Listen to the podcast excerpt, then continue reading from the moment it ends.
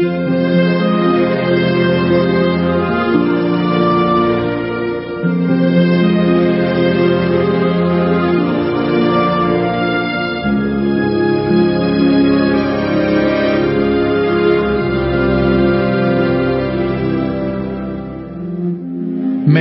chapter 1 This is the genealogy of Jesus the Messiah, the son of David, the son of Abraham. Abraham was the father of Isaac, Isaac the father of Jacob, Jacob the father of Judah and his brothers, Judah the father of Perez and Zerah, whose mother was Tamar, Perez the father of Hezron, Hezron the father of Ram, Ram, the father of Amminadab. Amminadab, the father of Nahshon. Nahshon, the father of Salmon. Salmon, the father of Boaz, whose mother was Rahab. Boaz, the father of Obed, whose mother was Ruth. Obed, the father of Jesse. And Jesse, the father of King David. David was the father of Solomon, whose mother had been Uriah's wife. Solomon, the father of Rehoboam. Rehoboam the father of Abijah, Abijah the father of Asa, Asa the father of Jehoshaphat, Jehoshaphat the father of Jehoram, Jehoram the father of Uzziah, Uzziah the father of Jotham, Jotham the father of Ahaz, Ahaz the father of Hezekiah, Hezekiah the father of Manasseh, Manasseh the father of Amon. Amon, the father of Josiah, and Josiah, the father of Jeconiah and his brothers at the time of the exile to Babylon. After the exile to Babylon, Jeconiah was the father of Shealtiel, Shealtiel the father of Zerubbabel, Zerubbabel the father of Abiud, Abiud the father of Eliakim, Eliakim the father of Azor, Azor the father of Zadok, Zadok the father of Achim, Achim the father of Eliud, Elihu the father of Eleazar, Eleazar the father of Matthan, Matthan the father of Jacob, and Jacob the father of Joseph, the husband of Mary, and Mary was the mother of Jesus, who is called the Messiah. Thus there were fourteen generations in all from Abraham to David, fourteen from David to the exile to Babylon, and fourteen from the exile to the Messiah. This is how the birth of Jesus the Messiah came about. His mother Mary was pledged to be married to Joseph, but before they came together, she was found to be pregnant through the Holy Spirit. Because Joseph, her husband, was faithful to the law, and yet did not want to expose her to public disgrace, he had in mind to divorce her quietly. But after he had considered this, an angel of the Lord appeared to him in a dream and said, Joseph, son of David, do not be afraid to take Mary home as your wife, because what is conceived in her is from the Holy Spirit. She will give birth to a son, and you are to give him the name Jesus, because he will save his people from their sins. All this took place to fulfill what the Lord had said through the prophet. The virgin will conceive and give birth to a son, and they will call him Emmanuel, which means God with us. When Joseph woke up, he did what the angel of the Lord had commanded him and took Mary home as his wife. But he did not consummate their marriage until she gave birth to a son, and he gave him the name Jesus. Chapter 2 after Jesus was born in Bethlehem in Judea, during the time of King Herod, Magi from the east came to Jerusalem and asked, Where is the one who has been born King of the Jews? We saw his star when it rose and have come to worship him. When King Herod heard this, he was disturbed, and all Jerusalem with him. When he had called together all the people's chief priests and teachers of the law, he asked them where the Messiah was to be born. In Bethlehem in Judea, they replied, for this is what the prophet has written.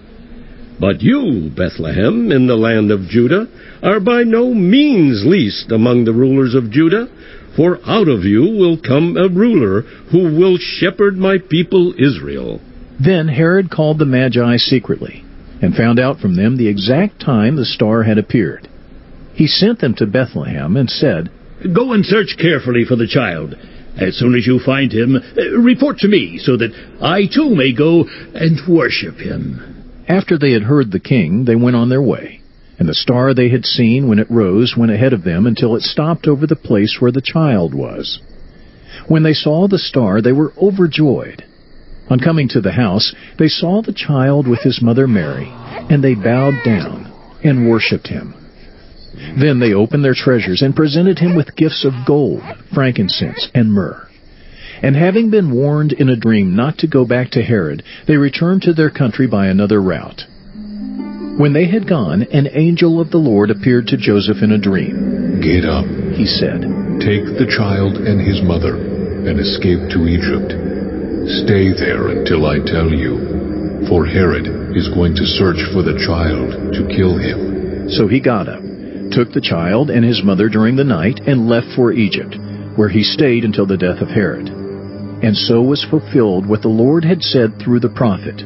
Out of Egypt I called my son. When Herod realized that he had been outwitted by the Magi, he was furious, and he gave orders to kill all the boys in Bethlehem and its vicinity who were two years old and under, in accordance with the time he had learned from the Magi. Then what was said through the prophet Jeremiah was fulfilled. A voice is heard in Ramah, weeping and great mourning, Rachel weeping for her children and refusing to be comforted, because they are no more. After Herod died, an angel of the Lord appeared in a dream to Joseph in Egypt, and said, Get up, take the child and his mother, and go to the land of Israel. For those who are trying to take the child's life are dead. So he got up, took the child and his mother, and went to the land of Israel. But when he heard that Archelaus was reigning in Judea in place of his father Herod, he was afraid to go there. Having been warned in a dream, he withdrew to the district of Galilee. And he went and lived in a town called Nazareth. So was fulfilled what was said through the prophets, that he would be called a Nazarene. Chapter 3 In those days John the Baptist came, preaching in the wilderness of Judea, and saying, Repent, for the kingdom of heaven has come near. This is he who was spoken of through the prophet Isaiah. A voice of one calling in the wilderness, Prepare the way for the Lord, make straight paths for him. John's clothes were made of camel's hair, and he had a leather belt around his waist. His food was locusts and wild honey. People went out to him from Jerusalem and all Judea and the whole region of the Jordan. Confessing their sins, they were baptized by him in the Jordan River. But when he saw many of the Pharisees and Sadducees coming to where he was baptizing, he said to them, You brood of vipers, who warns you to flee from the coming wrath? Produce fruit in keeping with repentance. And do not think you can say to yourselves, We have Abraham as our father. I tell you that out of these stones God can raise up children for Abraham. The axe is already at the root of the trees, and every tree that does not produce good fruit will be cut down and thrown into the fire. I baptize you with water for repentance, but after me comes one who is more powerful than I, whose sandals I am not worthy to carry. He will baptize you with the Holy Spirit and fire. His winnowing fork is in his hand, and he will clear his threshing floor, gathering his wheat into the barn and burning up the chaff with unquenchable fire. Then Jesus came from Galilee to the Jordan to be baptized by John. But John tried to deter him, saying, I need to be baptized by you, and do you come to me? Jesus replied, Let it be so now. It is proper for us to do this to fulfill all righteousness. Then John consented. As soon as Jesus was baptized, he went up out of the water. At that moment, heaven was opened, and he saw the Spirit of God descending like a dove and alighting on him. And a voice from heaven said, This is my Son, whom I love. With him I am well pleased. Chapter 4 Then Jesus was led by the Spirit into the wilderness to be tempted by the devil. After fasting forty days and forty nights, he was hungry. The tempter came to him and said, If you are the Son of God, tell these stones to become bread. Jesus answered, It is written, Man shall not live on bread alone, but on every word that comes from the mouth of God. Then the devil took him to the holy city and had him stand on the highest point of the temple. If you are the Son of God, he said, throw yourself down, for it is written, He will command His angels concerning you, and they will lift you up in their hands, so that you will not strike your foot against a stone. Jesus answered him, It is also written, Do not put the Lord your God to the test.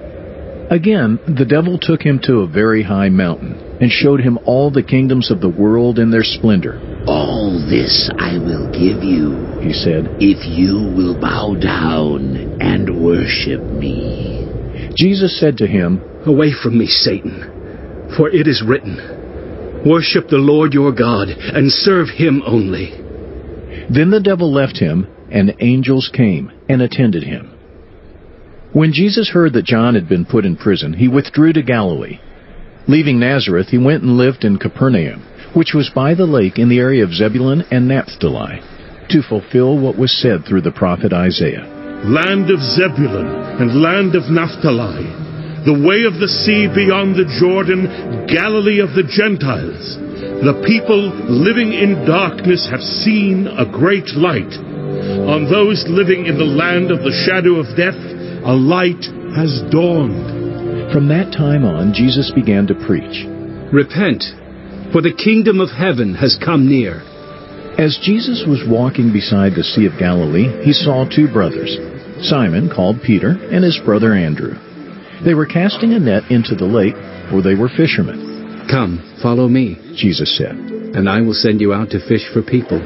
At once they left their nets and followed him. Going on from there, he saw two other brothers, James, son of Zebedee, and his brother John. They were in a boat with their father Zebedee preparing their nets. Jesus called them, and immediately they left the boat and their father and followed him. Jesus went throughout Galilee, teaching in their synagogues, proclaiming the good news of the kingdom, and healing every disease and sickness among the people.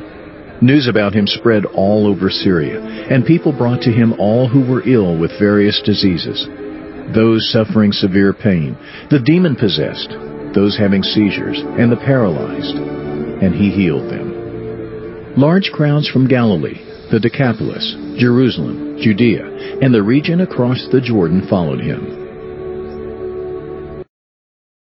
Chapter 5 Now when Jesus saw the crowds, he went up on a mountainside and sat down. His disciples came to him, and he began to teach them. He said, Blessed are the poor in spirit, for theirs is the kingdom of heaven. Blessed are those who mourn, for they will be comforted. Blessed are the meek, for they will inherit the earth. Blessed are those who hunger and thirst for righteousness, for they will be filled. Blessed are the merciful, for they will be shown mercy. Blessed are the pure in heart, for they will see God. Blessed are the peacemakers, for they will be called children of God. Blessed are those who are persecuted because of righteousness, for theirs is the kingdom of heaven. Blessed are you when people insult you, persecute you, and falsely say all kinds of evil against you because of me. Rejoice and be glad, because great is your reward in heaven. For in the same way they persecuted the prophets who were before you. You are the salt of the earth. But if the salt loses its saltiness, how can it be made salty again? It is no longer good for anything, except to be thrown out and trampled underfoot. You are the light of the world. A town built on a hill cannot be hidden. Neither do people light a lamp and put it under a bowl. Instead, they put it on its stand, and it gives light to everyone in the house. In the same way, let your light shine before others, that they may see your good deeds and glorify your Father in heaven. Do not think that I have come to abolish the law or the prophets. I have not come to abolish them, but to fulfill them. For truly I tell you, until heaven and earth disappear, not the smallest letter, not the least stroke of a pen, will by any means disappear from the law until everything is accomplished. Therefore, anyone who sets aside one of the least of these commands and teaches others accordingly will be called least in the kingdom of heaven. But whoever practices and teaches these commands will be called great in the kingdom of heaven. For I tell you that unless your righteousness surpasses that of the Pharisees and the teachers of the law, you will certainly not enter the kingdom of heaven. You have heard that it was said to the people long ago, You shall not murder, and anyone who murders will be subject to judgment. But I tell you that anyone who is angry with a brother or sister will be subject to judgment. Again, anyone who says to a brother or sister, Raca, is answerable to the court. And anyone who says, You fool, will be in danger of the fire of hell. Therefore, if you are offering your gift at the altar, and there remember that your brother or sister has something against you, leave your gift there in front of the altar. First, go and be reconciled to them. Then come and offer your gift. Settle matters quickly with your adversary who is taking you to court. Do it while you are still together on the way, or your adversary may hand you over to the judge, and the judge may hand you over to the officer, and you may be thrown into prison. Truly, I tell you, you will not get out until you have paid the last penny. You have heard that it was said, You shall not commit adultery. But I tell you that anyone who looks at a woman lustfully has already committed adultery with her in his heart. If your right eye causes you to stumble, gouge it out and throw it away. It is better for you to lose one part of your body than for your whole body to be thrown into hell. And if your right hand causes you to stumble, cut it off and throw it away. It is better for you to lose one part of your body than for your whole body to go into hell. It has been said, anyone who divorces his wife must give her a certificate of divorce. But I tell you that anyone who divorces his wife, except for sexual immorality, makes her the victim of adultery.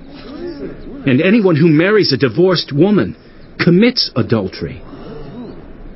Again, you have heard that it was said to the people long ago, Do not break your oath but fulfill to the Lord the vows you have made. But I tell you, do not swear an oath at all, either by heaven, for it is God's throne, or by the earth, for it is his footstool, or by Jerusalem, for it is the city of the great king. And do not swear by your head, for you cannot make even one hair white or black. All you need to say is simply, Yes or no? Anything beyond this comes from the evil one.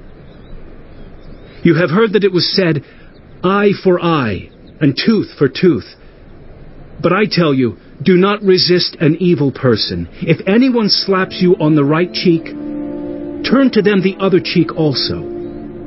And if anyone wants to sue you and take your shirt, hand over your coat as well. If anyone forces you to go one mile, go with them two miles.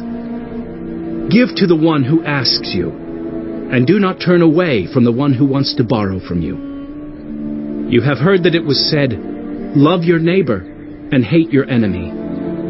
But I tell you, love your enemies and pray for those who persecute you, that you may be children of your Father in heaven. He causes his sun to rise on the evil and the good, and sends rain on the righteous and the unrighteous. If you love those who love you, what reward will you get? Are not even the tax collectors doing that? And if you greet only your own people, what are you doing more than others? Do not even pagans do that? Be perfect, therefore, as your heavenly Father is perfect. Chapter 6 Be careful not to practice your righteousness in front of others to be seen by them. If you do, you will have no reward from your Father in heaven. So when you give to the needy, do not announce it with trumpets, as the hypocrites do in the synagogues and on the streets, to be honored by others. Truly I tell you, they have received their reward in full. But when you give to the needy, do not let your left hand know what your right hand is doing, so that your giving may be in secret. Then your Father, who sees what is done in secret, will reward you. And when you pray, do not be like the hypocrites, for they love to pray standing in the synagogues and on the street corners to be seen by others. Truly I tell you, they have received their reward in full. But when you pray, go into your room, close the door, and pray to your Father, who is unseen. Then your Father, who sees what is done in secret, will reward you. And when you pray, do not keep on babbling like pagans, for they think they will be heard because of their many words. Do not be like them, for your Father knows what you need before you ask Him. This, then, is how you should pray. Our Father in heaven, hallowed be your name. Your kingdom come. Your will be done, on earth as it is in heaven. Give us today our daily bread, and forgive us our debts, as we also have forgiven our debtors. And lead us not into temptation, but deliver us from the evil one. For if you forgive other people when they sin against you, your heavenly Father will also forgive you. But if you do not forgive others their sins, your Father will not forgive your sins. When you fast, do not look somber as the hypocrites do, for they disfigure their faces to show others they are fasting. Truly I tell you, they have received their reward in full. But when you fast, Put oil on your head and wash your face, so that it will not be obvious to others that you are fasting, but only to your Father who is unseen. And your Father, who sees what is done in secret, will reward you. Do not store up for yourselves treasures on earth, where moths and vermin destroy, and where thieves break in and steal. But store up for yourselves treasures in heaven where moths and vermin do not destroy, and where thieves do not break in and steal. For where your treasure is, there your heart will be also. The eye is the lamp of the body. If your eyes are healthy, your whole body will be full of light. But if your eyes are unhealthy, your whole body will be full of darkness. If then the light within you is darkness, how great is that darkness? No one can serve two masters. Either you will hate the one and love the other, or you will be devoted to the one and despise the other. You cannot serve both God and money. Therefore, I tell you, do not worry about your life, what you will eat or drink, or about your body, what you will wear.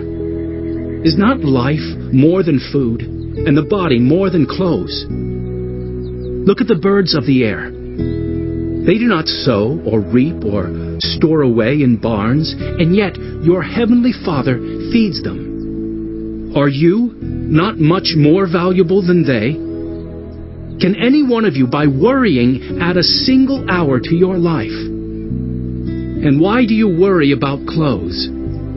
See how the flowers of the field grow.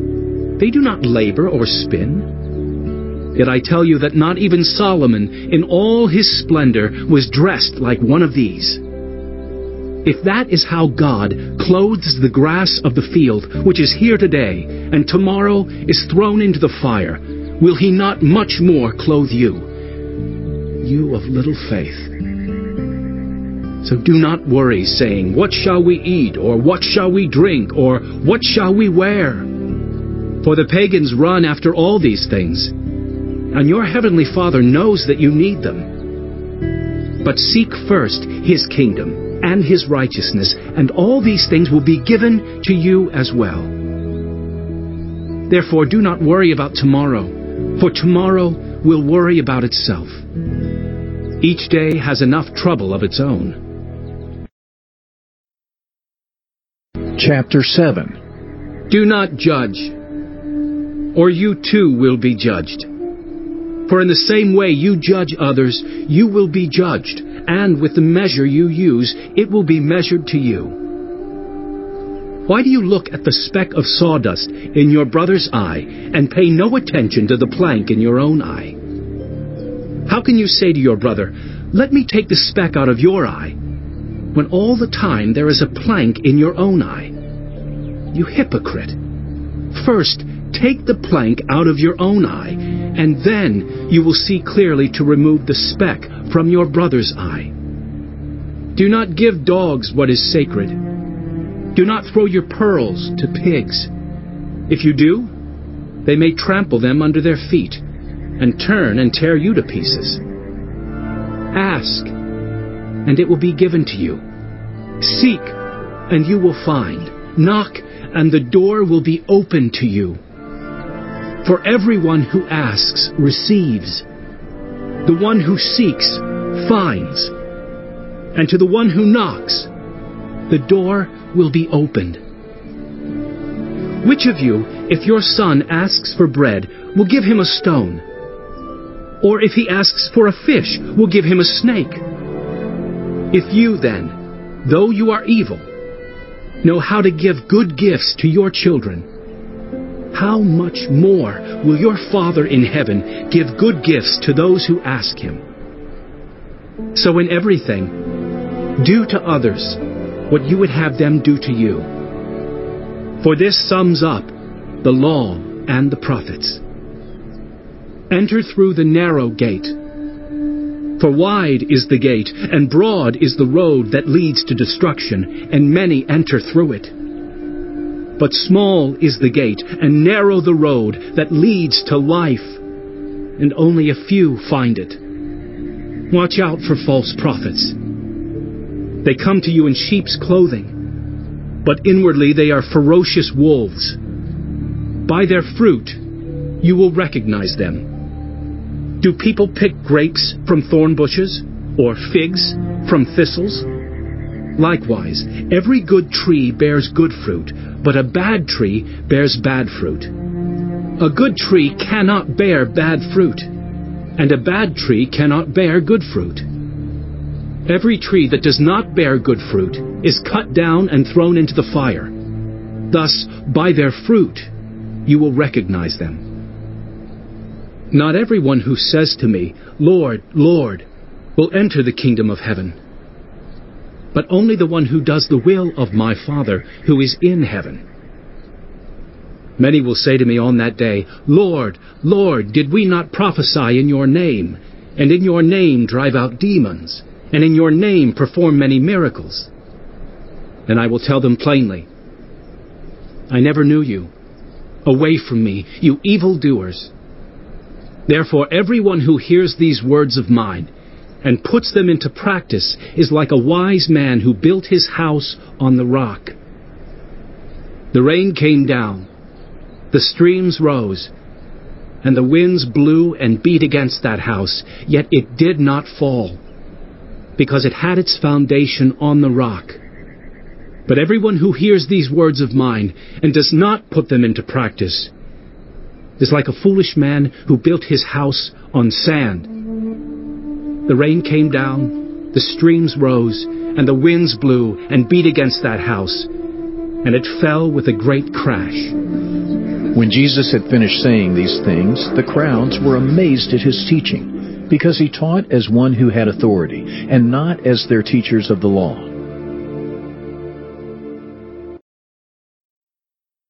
Chapter 8 When Jesus came down from the mountainside, large crowds followed him.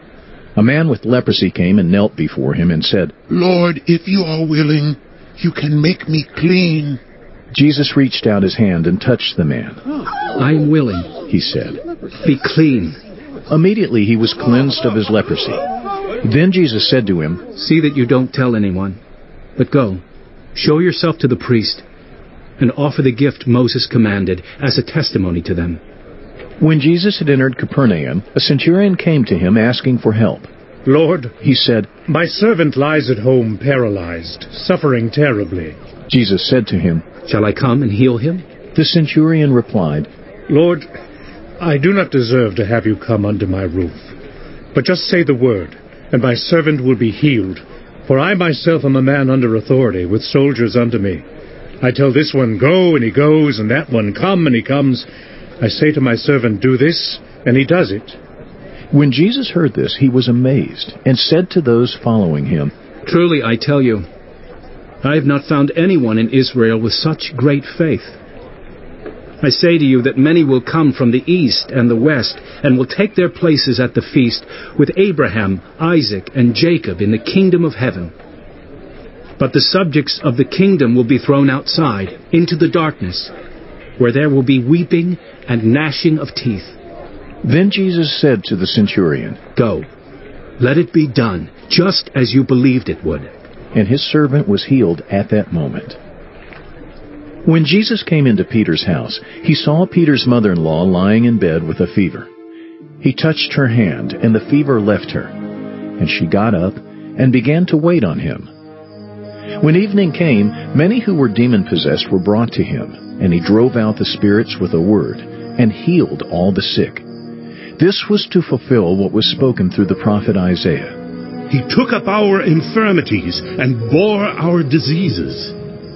When Jesus saw the crowd around him, he gave orders to cross to the other side of the lake. Then a teacher of the law came to him and said, Teacher, I will follow you wherever you go. Jesus replied, Foxes have dens and birds have nests, but the Son of Man has no place to lay his head. Another disciple said to him, Lord, first let me go and bury my father. But Jesus told him, Follow me, and let the dead bury their own dead. Then he got into the boat, and his disciples followed him. Suddenly a furious storm came up on the lake, so that the waves swept over the boat. But Jesus was sleeping. The disciples went and woke him, saying, Lord, save us! We're going to drown! He replied, You of little faith, why are you so afraid? Then he got up and rebuked the winds and the waves, and it was completely calm. The men were amazed and asked, What kind of man is this? Even the winds and the waves obey him. When he arrived at the other side in the region of the Gadarenes, two demon possessed men coming from the tombs met him. They were so violent that no one could pass that way. What do you want with us, Son of God? They shouted. Have you come here to torture us before the appointed time? Some distance from them, a large herd of pigs was feeding. The demons begged Jesus, If you drive us out, send us into the herd of pigs. He said to them, Go. So they came out and went into the pigs, and the whole herd rushed down the steep bank into the lake and died in the water. Those tending the pigs ran off, went into the town and reported all this, including what had happened to the demon-possessed men. Then the whole town went out to meet Jesus. And when they saw him, they pleaded with him to leave their region.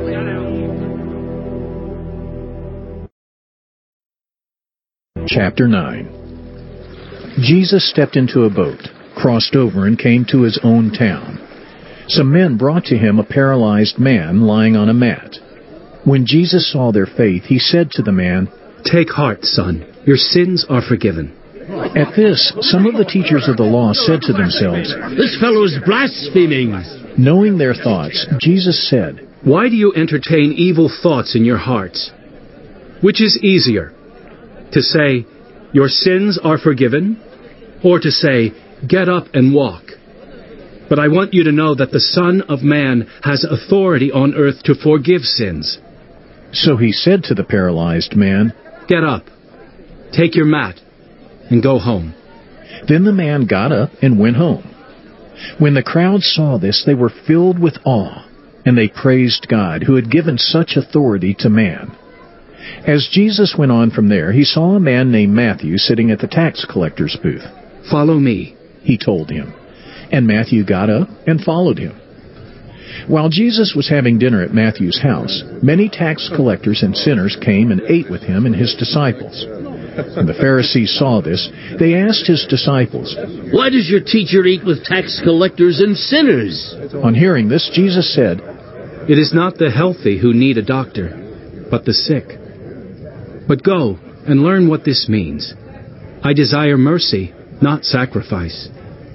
For I have not come to call the righteous, but sinners. Then John's disciples came and asked him, How is it that we and the Pharisees fast often, but your disciples do not fast? Jesus answered, How can the guests of the bridegroom mourn while he is with them? The time will come when the bridegroom will be taken from them. Then they will fast. No one sews a patch of unshrunk cloth on an old garment, for the patch will pull away from the garment, making the tear worse. Neither do people pour new wine into old wineskins. If they do, the skins will burst, the wine will run out, and the wineskins will be ruined. No, they pour new wine into new wineskins, and both are preserved. While he was saying this, a synagogue leader came and knelt before him and said, My daughter has just died, but come and put your hand on her, and she will live. Jesus got up and went with him, and so did his disciples. Just then, a woman who had been subject to bleeding for twelve years came up behind him and touched the edge of his cloak. She said to herself, If I only touch his cloak, I will be healed. Jesus turned and saw her. Take heart, daughter, he said. Your faith has healed you. And the woman was healed at that moment. When Jesus entered the synagogue leader's house and saw the noisy crowd and people playing pipes, he said, Go away. The girl is not dead, but asleep. But they laughed at him. After the crowd had been put outside, he went in and took the girl by the hand, and she got up. News of this spread through all that region. As Jesus went on from there, two blind men followed him, calling out, Have mercy on us, son of David! When he had gone indoors, the blind men came to him, and he asked them, Do you believe that I am able to do this? Yes, Lord, they replied. Then he touched their eyes and said, According to your faith, let it be done to you. And their sight was restored. Jesus warned them sternly, See that no one knows about this. But they went out and spread the news about him all over that region. While they were going out, a man who was demon possessed and could not talk was brought to Jesus. And when the demon was driven out, the man who had been mute spoke. The crowd was amazed and said, Nothing like this has ever been seen in Israel. But the Pharisees said, It is by the prince of demons that he drives out demons. Jesus went through all the towns and villages, teaching in their synagogues, proclaiming the good news of the kingdom and healing every disease and sickness. When he saw the crowds, he had compassion on them because they were harassed and helpless, like sheep without a shepherd. Then he said to his disciples, The harvest is plentiful, but the workers are few. Ask the Lord of the harvest, therefore, to send out workers into his harvest field.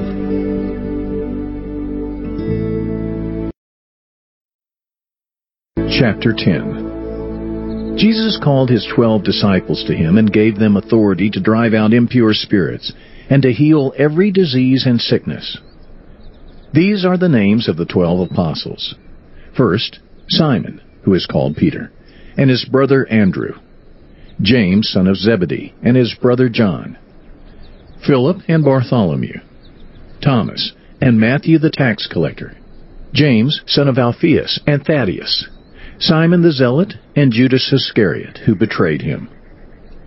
These twelve Jesus sent out with the following instructions. Do not go among the Gentiles, or enter any town of the Samaritans. Go rather to the lost sheep of Israel. As you go, proclaim this message. The kingdom of heaven has come near. Heal the sick, raise the dead, cleanse those who have leprosy, drive out demons. Freely you have received, freely give. Do not get any gold or silver or copper to take with you in your belts, no bag for the journey, or extra shirt, or sandals, or a staff, for the worker is worth his keep. Whatever town or village you enter, search there for some worthy person and stay at their house until you leave. As you enter the home, give it your greeting. If the home is deserving, let your peace rest on it. If it is not, let your peace return to you. If anyone will not welcome you or listen to your words, leave that home or town and shake the dust off your feet. Truly, I tell you, it will be more bearable for Sodom and Gomorrah on the day of judgment than for that town. I am sending you out like sheep among wolves. Therefore be as shrewd as snakes and as innocent as doves. Be on your guard. You will be handed over to the local councils and be flogged in the synagogues. On my account you will be brought before governors and kings as witnesses to them and to the Gentiles. But when they arrest you, do not worry about what to say or how to say it. At that time, you will be given what to say. For it will not be you speaking, but the Spirit of your Father speaking through you. Brother will betray brother to death, and a father his child. Children will rebel against their parents and have them put to death. You will be hated by everyone because of me. But the one who stands firm to the end will be saved. When you are persecuted in one place, flee to another. Truly I tell you, you will not finish going through the towns of Israel before the Son of Man comes. The student is not above the teacher, nor a servant above his master. It is enough for students to be like their teachers, and servants like their masters. If the head of the house has been called Beelzebul, how much more the members of his household? So do not be afraid of them, for there is nothing concealed that will not be disclosed, or hidden that will not be made known. What I tell you in the dark, speak in the daylight. What is whispered in your ear, proclaim from the roofs. Do not be afraid of those who kill the body, but cannot kill the soul. Rather, be afraid of the one who can destroy both soul and body in hell. Are not two sparrows sold for a penny? Yet not one of them will fall to the ground outside your Father's care. And even the very hairs of your head are all numbered. So don't be afraid. You are worth more than many sparrows. Whoever acknowledges me before others, I will also acknowledge before my Father in heaven. But whoever disowns me before others, I will disown before my Father in heaven. Do not suppose that I have come to bring peace to the earth. I did not come to bring peace, but a sword. For I have come to turn a man against his father, a daughter against her mother, a daughter-in-law against her mother-in-law. A man's enemies will be the members of his own household. Anyone who loves their father or mother more than me is not worthy of me. Anyone who loves their son or daughter more than me is not worthy of me. Whoever does not take up their cross and follow me is not worthy of me. Whoever finds their life will lose it, and whoever loses their life for my sake will find it. Anyone who welcomes you welcomes me, and anyone who welcomes me welcomes the one who sent me. Whoever welcomes a prophet as a prophet will receive a prophet's reward. And whoever welcomes a righteous person as a righteous person will receive a righteous person's reward.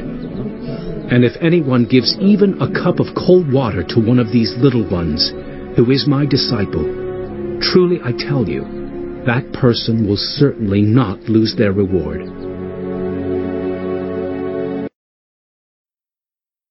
Chapter 11 After Jesus had finished instructing his twelve disciples, he went on from there to teach and preach in the towns of Galilee. When John, who was in prison, heard about the deeds of the Messiah, he sent his disciples to ask him, Are you the one who is to come, or should we expect someone else? Jesus replied, Go back and report to John what you hear and see. The blind receive sight, the lame walk, those who have leprosy are cleansed, the deaf hear, the dead are raised, and the good news is proclaimed to the poor. Blessed is anyone who does not stumble on account of me. As John's disciples were leaving, Jesus began to speak to the crowd about John. What did you go out into the wilderness to see? A reed swayed by the wind? If not, what did you go out to see? A man dressed in fine clothes? No, those who wear fine clothes are in king's palaces. Then what did you go out to see? A prophet? Yes, I tell you, and more than a prophet. This is the one about whom it is written, I will send my messenger ahead of you, who will prepare your way before you. Truly I tell you, among those born of women, there has not risen anyone greater than John the Baptist. Yet whoever is least in the kingdom of heaven is greater than he. From the days of John the Baptist until now, the kingdom of heaven has been subjected to violence, and violent people have been raiding it. For all the prophets and the law prophesied until John. And if you are willing to accept it, he is the Elijah who was to come. Whoever has ears, let them hear. To what can I compare this generation? They are like children sitting in the marketplaces and calling out to others, We played the pipe for you, and you did not dance. We sang a dirge, and you did not mourn. For John came neither eating nor drinking, and they say, He has a demon. The Son of Man came eating and drinking, and they say, Here is a glutton and a drunkard, a friend of tax collectors and sinners. But wisdom is proved right by her deeds. Then Jesus began to denounce the towns in which most of his miracles had been performed, because they did not repent. Woe to you, Chorazin! Woe to you, Bethsaida!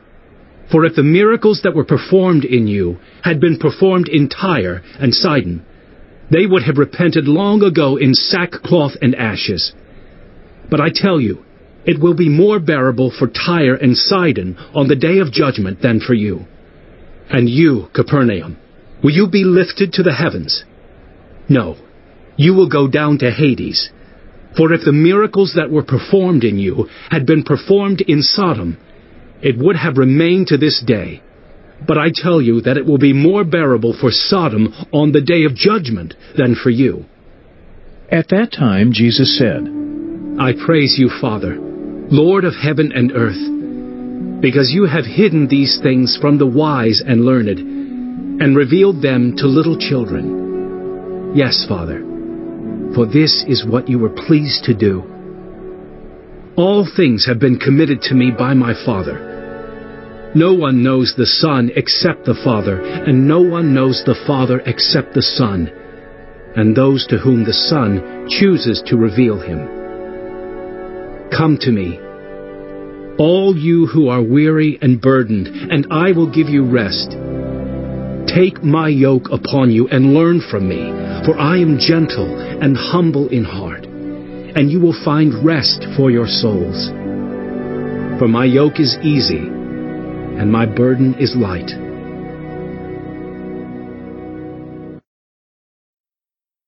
Chapter 12 At that time, Jesus went through the grain fields on the Sabbath. His disciples were hungry and began to pick some heads of grain and eat them. When the Pharisees saw this, they said to him, Look, your disciples are doing what is unlawful on the Sabbath. He answered, Haven't you read what David did when he and his companions were hungry? He entered the house of God, and he and his companions ate the consecrated bread, which was not lawful for them to do, but only for the priests.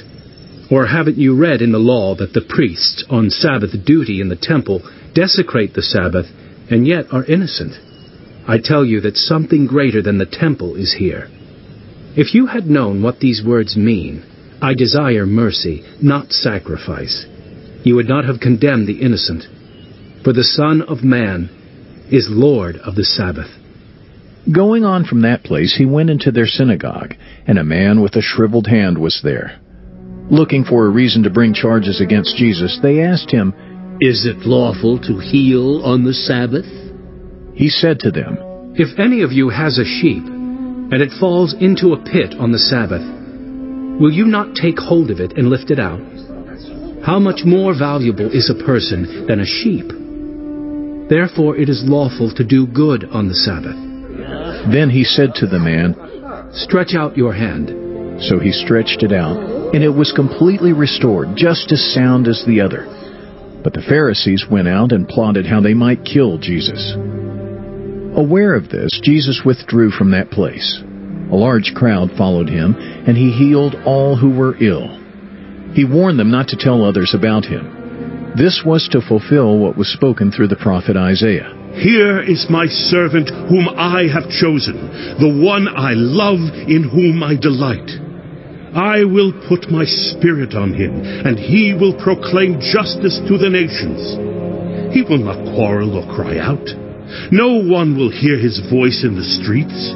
A bruised reed he will not break, and a smoldering wick he will not snuff out, till he has brought justice through to victory.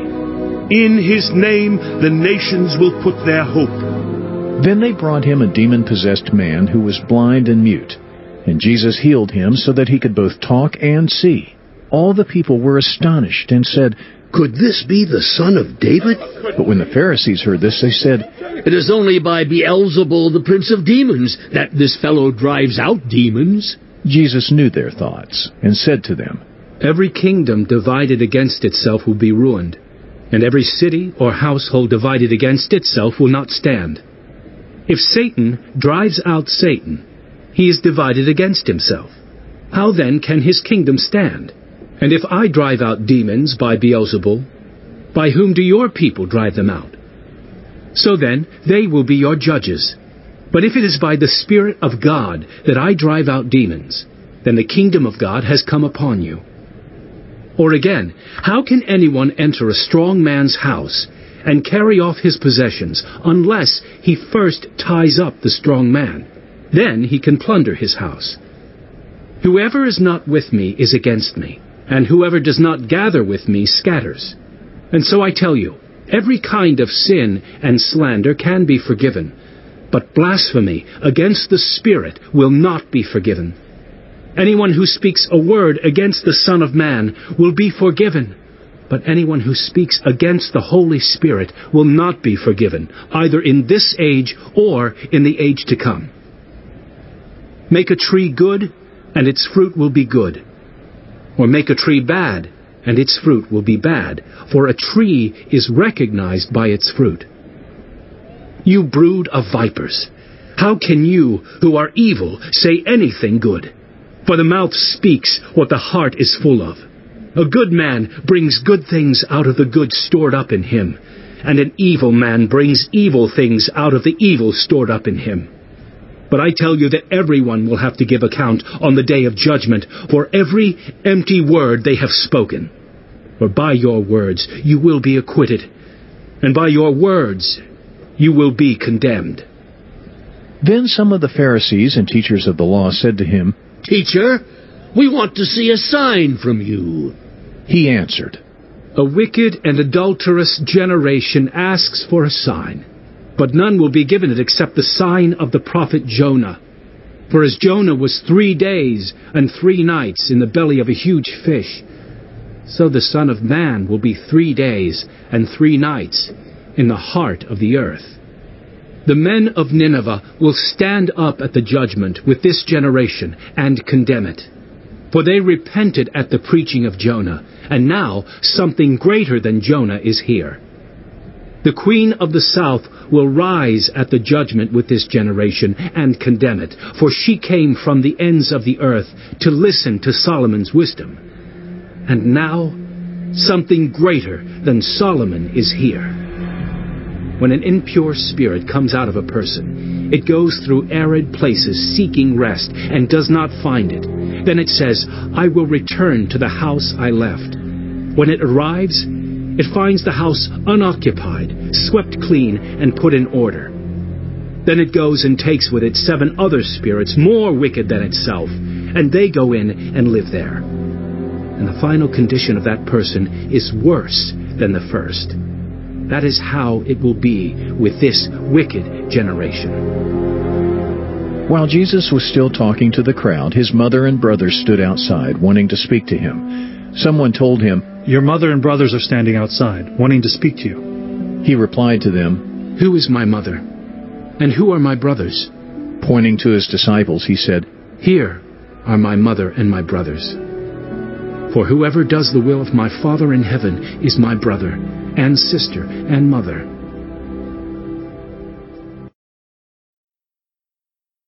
Chapter 13 That same day Jesus went out of the house and sat by the lake. Such large crowds gathered around him that he got into a boat and sat in it, while all the people stood on the shore. Then he told them many things in parables, saying, A farmer went out to sow his seed. As he was scattering the seed, some fell along the path, and the birds came and ate it up. Some fell on rocky places, where it did not have much soil. It sprang up quickly, because the soil was shallow. But when the sun came up, the plants were scorched, and they withered because they had no root. Other seed fell among thorns, which grew up and choked the plants. Still other seed fell on good soil, where it produced a crop, a hundred, sixty, or thirty times what was sown. Whoever has ears, let them hear. The disciples came to him and asked, Why do you speak to the people in parables? He replied, Because the knowledge of the secrets of the kingdom of heaven has been given to you, but not to them. Whoever has will be given more, and they will have an abundance. Whoever does not have, even what they have will be taken from them. This is why I speak to them in parables. Though seeing, they do not see. Though hearing, they do not hear or understand. In them is fulfilled the prophecy of Isaiah. You will be ever hearing, but never understanding. You will be ever seeing, but never perceiving. For this people's heart has become calloused. They hardly hear with their ears, and they have closed their eyes. Otherwise they might see with their eyes, hear with their ears, understand with their hearts, and turn, and I would heal them. But blessed are your eyes, because they see, and your ears, because they hear. For truly I tell you, many prophets and righteous people long to see what you see, but did not see it, and to hear what you hear, but did not hear it. Listen then to what the parable of the sower means. When anyone hears the message about the kingdom and does not understand it, the evil one comes and snatches away what was sown in their heart. This is the seed sown along the path. The seed falling on rocky ground refers to someone who hears the word and at once receives it with joy. But since they have no root, they last only a short time. When trouble or persecution comes because of the word, they quickly fall away. The seed falling among the thorns refers to someone who hears the word, but the worries of this life and the deceitfulness of wealth choke the word, making it unfruitful. But the seed falling on good soil refers to someone who hears the word and understands it. This is the one who produces a crop, yielding a hundred, sixty, or thirty times what was sown. Jesus told them another parable. The kingdom of heaven is like a man who sowed good seed in his field. But while everyone was sleeping, his enemy came and sowed weeds among the wheat and went away. When the wheat sprouted and formed heads, then the weeds also appeared. The owner's servants came to him and said, Sir, didn't you sow good seed in your field? Where then did the weeds come from? An enemy did this, he replied. The servants asked him, Do you want us to go and pull them up? No, he answered, because while you are pulling the weeds, you may uproot the wheat with them. Let both grow together until the harvest. At that time I will tell the harvesters, First collect the weeds and tie them in bundles to be burned. Then gather the wheat and bring it into my barn. He told them another parable. The kingdom of heaven is like a mustard seed, which a man took and planted in his field. Though it is the smallest of all seeds, yet when it grows, it is the largest of garden plants and becomes a tree, so that the birds come and perch in its branches. He told them still another parable. The kingdom of heaven is like yeast that a woman took and mixed into about sixty pounds of flour until it worked all through the dough. Jesus spoke all these things to the crowd in parables. He did not say anything to them without using a parable. So was fulfilled what was spoken through the prophet. I will open my mouth in parables. I will utter things hidden since the creation of the world. Then he left the crowd and went into the house. His disciples came to him and said, Explain to us the parable of the weeds in the field. He answered, The one who sowed the good seed is the Son of Man. The field is the world, and the good seed stands for the people of the kingdom. The weeds are the people of the evil one, and the enemy who sows them is the devil. The harvest is the end of the age, and the harvesters are angels. As the weeds are pulled up and burned in the fire, so it will be at the end of the age. The Son of Man will send out his angels, and they will weed out of his kingdom everything that causes sin, and all who do evil. They will throw them into the blazing furnace, where there will be weeping and gnashing of teeth. Then the righteous will shine like the sun in the kingdom of their Father. Whoever has ears, let them hear. The kingdom of heaven is like treasure hidden in a field. When a man found it, he hid it again, and then in his joy went and sold all he had and bought that field.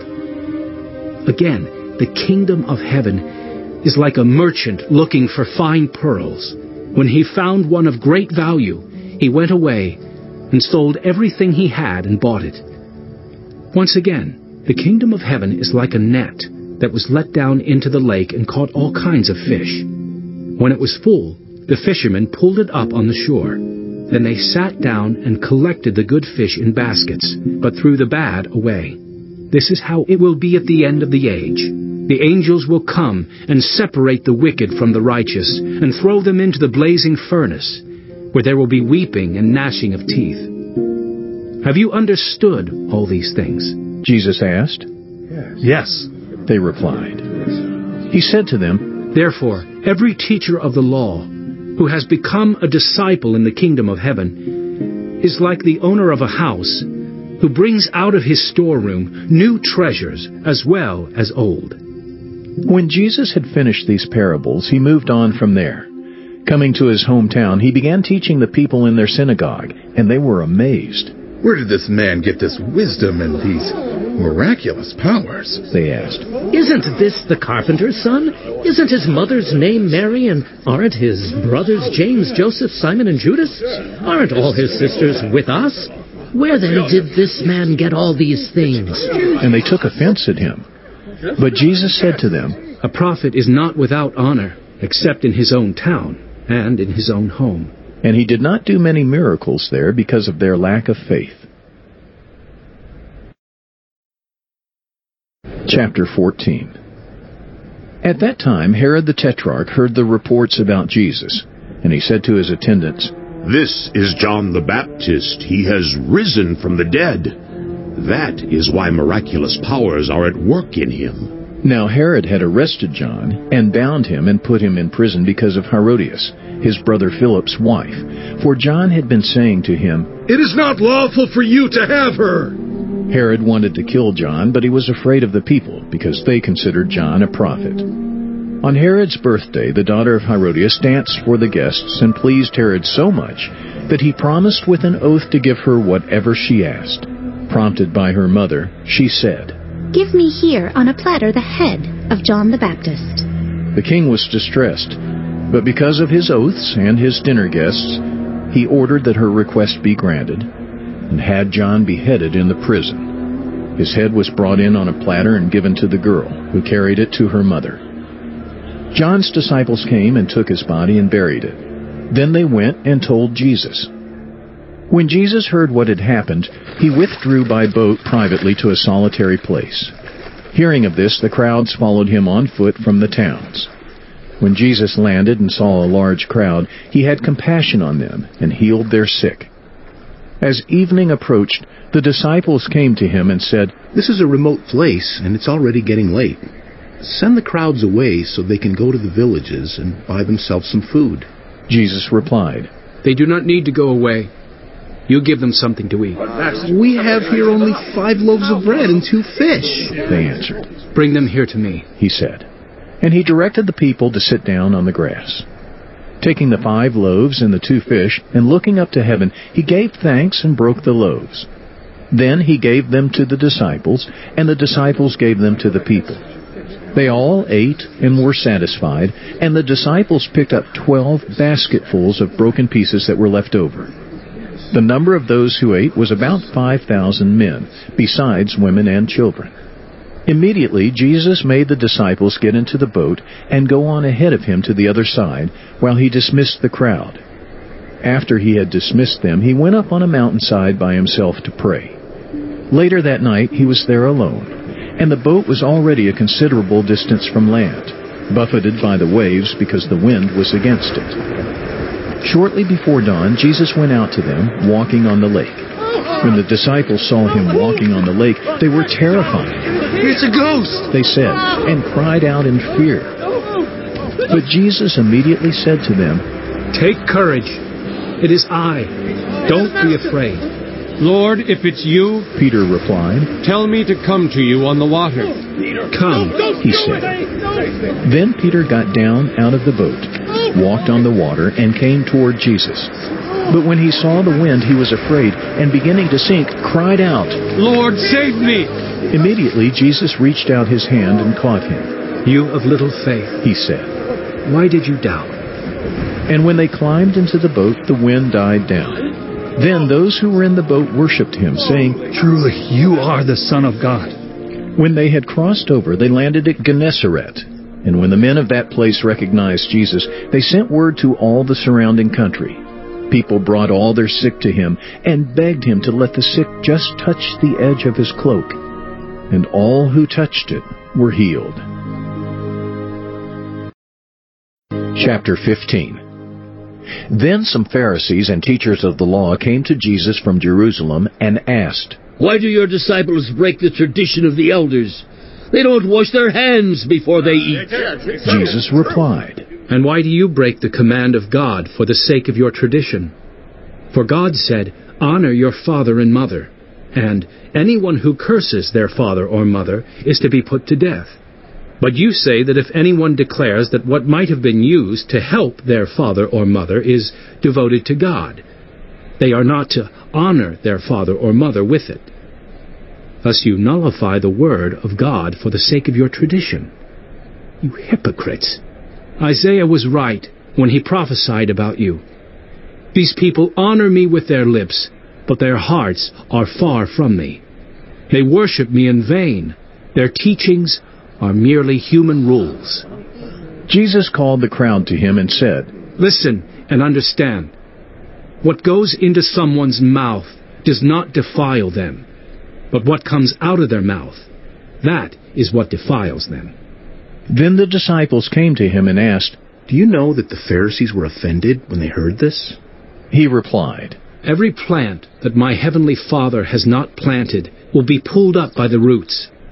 Leave them they are blind guides. If the blind lead the blind, both will fall into a pit. Peter said, Explain the parable to us. Are you still so dull? Jesus asked them. Don't you see that whatever enters the mouth goes into the stomach and then out of the body? But the things that come out of a person's mouth come from the heart, and these defile them. For out of the heart come evil thoughts, murder, adultery, sexual immorality, theft, false testimony, slander. These are what defile a person. But eating with unwashed hands does not defile them. Leaving that place, Jesus withdrew to the region of Tyre and Sidon. A Canaanite woman from that vicinity came to him, crying out, Lord, son of David, have mercy on me. My daughter is demon possessed and suffering terribly. Jesus did not answer a word. So his disciples came to him and urged him, Send her away, for she keeps crying out after us. He answered, I was sent only to the lost sheep of Israel. The woman came and knelt before him. Lord, help me, she said. He replied, It is not right to take the children's bread and toss it to the dogs. Yes, it is, Lord, she said. Even the dogs eat the crumbs that fall from their master's table. Then Jesus said to her, Woman, you have great faith. Your request is granted. And her daughter was healed at that moment. Jesus left there and went along the Sea of Galilee. Then he went up on a mountainside and sat down. Great crowds came to him, bringing the lame, the blind, the crippled, the mute, and many others, and laid them at his feet, and he healed them. The people were amazed when they saw the mute speaking, the crippled made well, the lame walking, and the blind seeing and they praised the God of Israel. Jesus called his disciples to him and said, I have compassion for these people. They have already been with me three days and have nothing to eat. I do not want to send them away hungry, or they may collapse on the way. His disciples answered, Where could we get enough bread in this remote place to feed such a crowd? How many loaves do you have? Jesus asked. Seven, they replied, and a few small fish. He told the crowd to sit down on the ground. Then he took the seven loaves and the fish, and when he had given thanks, he broke them and gave them to the disciples, and they, in turn, to the people. They all ate and were satisfied. Afterward, the disciples picked up seven basketfuls of broken pieces that were left over. The number of those who ate was 4,000 men, besides women and children. After Jesus had sent the crowd away, he got into the boat and went to the vicinity of Magadan. Chapter 16 The Pharisees and Sadducees came to Jesus and tested him by asking him to show them a sign from heaven. He replied, When evening comes, you say, It will be fair weather, for the sky is red. And in the morning, Today it will be stormy, for the sky is red and overcast. You know how to interpret the appearance of the sky, but you cannot interpret the signs of the times. A wicked and adulterous generation looks for a sign, but none will be given it except the sign of Jonah. Jesus then left them and went away. When they went across the lake, the disciples forgot to take bread. Be careful, Jesus said to them. Be on your guard against the yeast of the Pharisees and Sadducees. They discussed this among themselves and said, It is because we didn't bring any bread. Aware of their discussion, Jesus asked, You of little faith, why are you talking among yourselves about having no bread? Do you still not understand?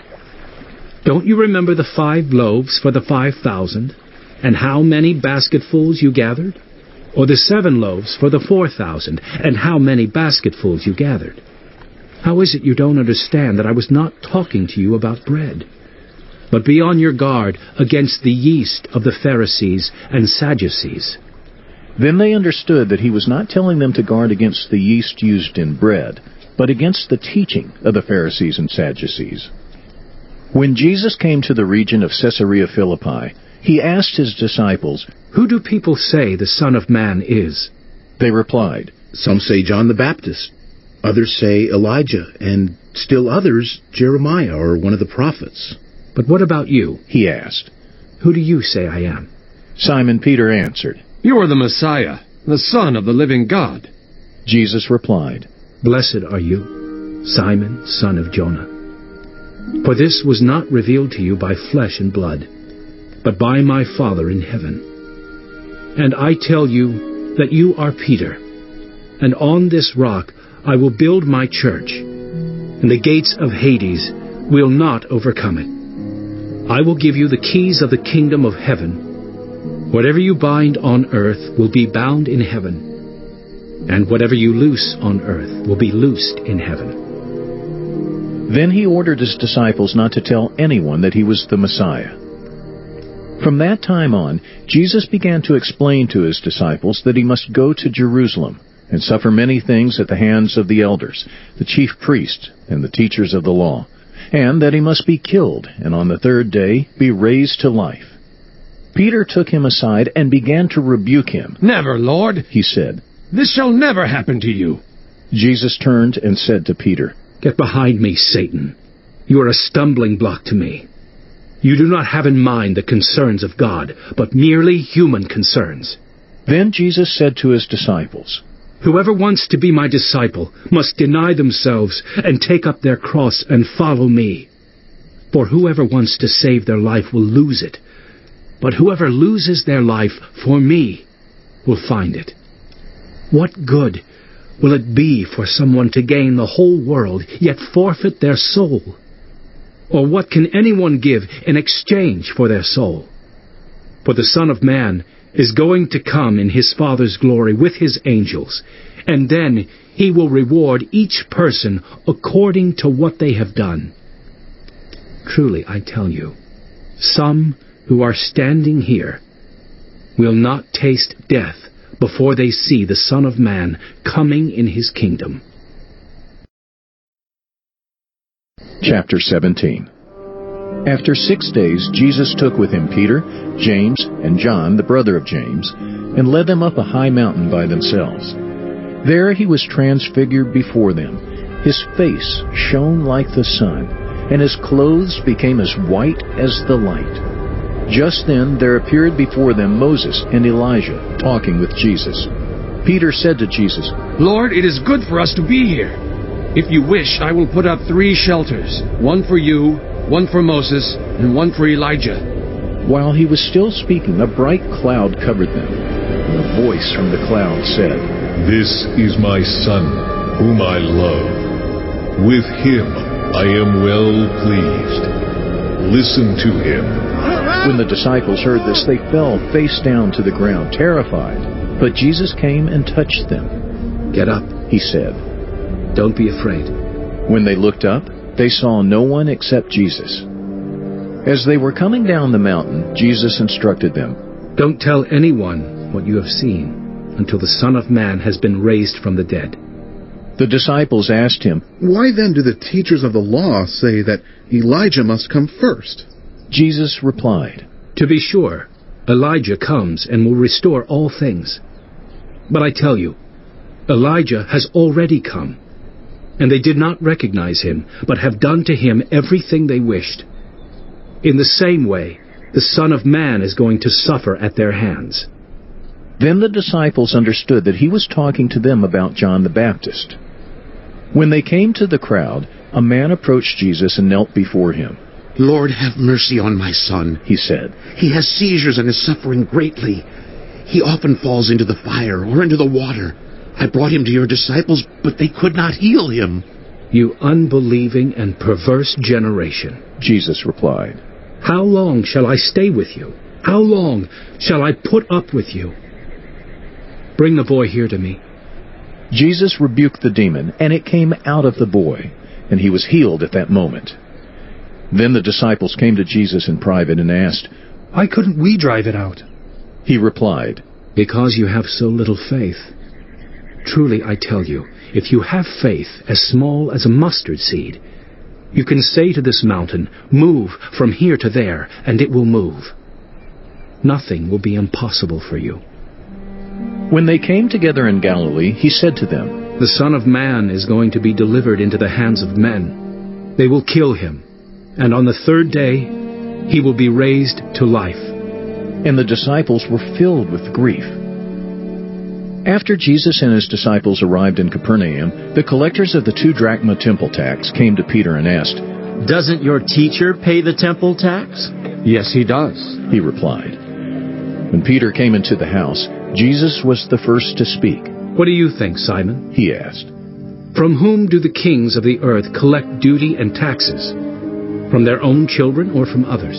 From others, Peter answered. Then the children are exempt. Jesus said to him, But so that we may not cause offense, go to the lake and throw out your line. Take the first fish you catch, open its mouth, and you will find a four drachma coin. Take it and give it to them for my tax and yours. Chapter 18 At that time the disciples came to Jesus and asked, Who then is the greatest in the kingdom of heaven? He called a little child to him and placed the child among them. And he said, Truly I tell you, unless you change and become like little children, you will never enter the kingdom of heaven. Therefore, whoever takes the lowly position of this child is the greatest in the kingdom of heaven. And whoever welcomes one such child in my name welcomes me. If anyone causes one of these little ones, those who believe in me, to stumble, it would be better for them to have a large millstone hung around their neck and to be drowned in the depths of the sea. Woe to the world because of the things that cause people to stumble. Such things must come, but woe to the person through whom they come. If your hand or your foot causes you to stumble, cut it off and throw it away. It is better for you to enter life maimed or crippled than to have two hands or two feet and be thrown into eternal fire. And if your eye causes you to stumble, gouge it out and throw it away. It is better for you to enter life with one eye than to have two eyes and be thrown into the fire of hell. See that you do not despise one of these little ones, for I tell you that their angels in heaven always see the face of my Father in heaven. What do you think? If a man owns a hundred sheep, and one of them wanders away, will he not leave the ninety-nine on the hills and go to look for the one that wandered off? And if he finds it, truly I tell you, he is happier about that one sheep than about the ninety-nine that did not wander off. In the same way, your Father in heaven is not willing that any of these little ones should perish. If your brother or sister sins, go and point out their fault, just between the two of you. If they listen to you, you have won them over. But if they will not listen, take one or two others along, so that every matter may be established by the testimony of two or three witnesses. If they still refuse to listen, tell it to the church. And if they refuse to listen even to the church, treat them as you would a pagan or a tax collector. Truly, I tell you, whatever you bind on earth will be bound in heaven, and whatever you loose on earth will be loosed in heaven. Again, truly I tell you, that if two of you on earth agree about anything they ask for, it will be done for them by my Father in heaven. For where two or three gather in my name, there am I with them. Then Peter came to Jesus and asked, Lord, how many times shall I forgive my brother or sister who sins against me? Up to seven times? Jesus answered, I tell you, not seven times, but seventy-seven times. Therefore, the kingdom of heaven is like a king who wanted to settle accounts with his servants. As he began the settlement, a man who owed him ten thousand bags of gold was brought to him. Since he was not able to pay, the master ordered that he and his wife and his children and all that he had be sold to repay the debt. At this, the servant fell on his knees before him. Be patient with me, he begged, and I will pay back everything. The servant's master took pity on him, canceled the debt, and let him go. But when that servant went out, he found one of his fellow servants who owed him a hundred silver coins. He grabbed him and began to choke him. Pay back what you owe me, he demanded. His fellow servant fell to his knees and begged him, Be patient with me, and I will pay it back. But he refused. Instead, he went off and had the man thrown into prison until he could pay the debt. When the other servants saw what had happened, they were outraged and went and told their master everything that had happened. Then the master called the servant in. You wicked servant, he said. I canceled all that debt of yours because you begged me to. Shouldn't you have had mercy on your fellow servant just as I had on you? In anger, his master handed him over to the jailers to be tortured until he should pay back all he owed. This is how my heavenly Father will treat each of you unless you forgive your brother or sister from your heart. Chapter 19 When Jesus had finished saying these things, he left Galilee and went into the region of Judea to the other side of the Jordan. Large crowds followed him, and he healed them there. Some Pharisees came to him to test him. They asked, Is it lawful for a man to divorce his wife for any and every reason? Haven't you read, he replied, that at the beginning the Creator made them male and female, and said, For this reason a man will leave his father and mother and be united to his wife, and the two will become one flesh. So they are no longer two, but one flesh. Therefore, what God has joined together, let no one separate. Why then, they asked, did Moses command that a man give his wife a certificate of divorce and send her away? Jesus replied, Moses permitted you to divorce your wives because your hearts were hard, but it was not this way from the beginning. I tell you that anyone who divorces his wife, except for sexual immorality, and marries another woman commits adultery. The disciples said to him, If this is the situation between a husband and wife, it is better not to marry. Jesus replied, Not everyone can accept this word, but only those to whom it has been given. For there are eunuchs who were born that way, and there are eunuchs who have been made eunuchs by others. And there are those who choose to live like eunuchs for the sake of the kingdom of heaven. The one who can accept this should accept it. Then people brought little children to Jesus for him to place his hands on them and pray for them. But the disciples rebuked them. Jesus said, Let the little children come to me, and do not hinder them, for the kingdom of heaven belongs to such as these. When he had placed his hands on them, he went on from there. Just then a man came up to Jesus and asked, Teacher, what good thing must I do to get eternal life?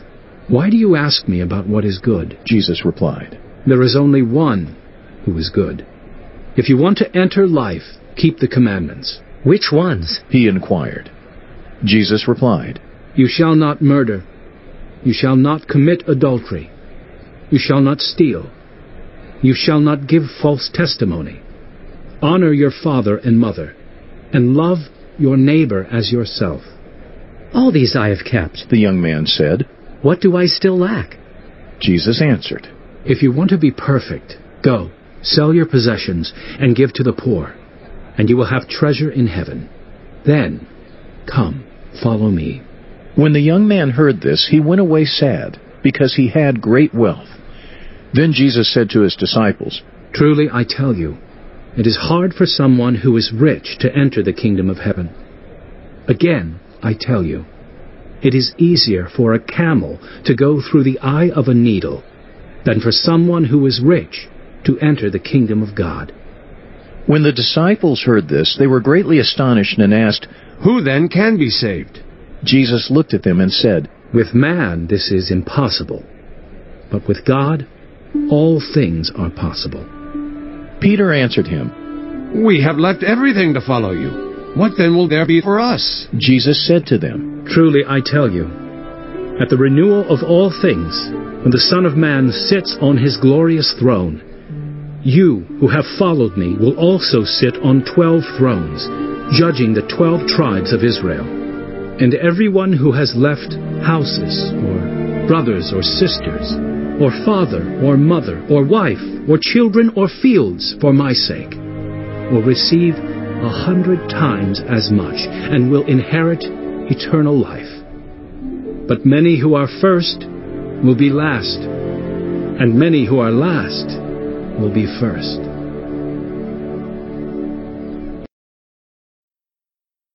Chapter 20 For the kingdom of heaven is like a landowner who went out early in the morning to hire workers for his vineyard.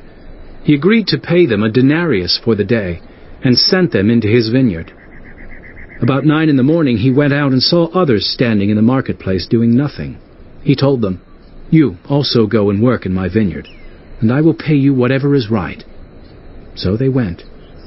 He went out again about noon, and about three in the afternoon, and did the same thing. About five in the afternoon he went out and found still others standing around. He asked them, Why have you been standing here all day long doing nothing? Because no one has hired us, they answered. He said to them, You also go and work in my vineyard. When evening came, the owner of the vineyard said to his foreman, Call the workers and pay them their wages, beginning with the last ones hired and going on to the first. The workers who were hired about five in the afternoon came and each received a denarius. So when those came who were hired first, they expected to receive more. But each one of them also received a denarius. When they received it, they began to grumble against the landowner. These who were hired last worked only one hour, they said, and you have made them equal to us, who have borne the burden of the work and the heat of the day. But he answered one of them, I am not being unfair to you, friend. Didn't you agree to work for a denarius? Take your pay and go. I want to give the one who was hired last the same as I gave you. Don't I have the right to do what I want with my own money? Or are you envious because I am generous? So the last will be first, and the first will be last. Now Jesus was going up to Jerusalem. On the way he took the twelve aside and said to them, We are going up to Jerusalem, and the Son of Man will be delivered over to the chief priests and the teachers of the law. They will condemn him to death, and will hand him over to the Gentiles to be mocked and flogged and crucified. On the third day, he will be raised to life. Then the mother of Zebedee's sons came to Jesus with her sons and, kneeling down, asked a favor of him. What is it you want? He asked.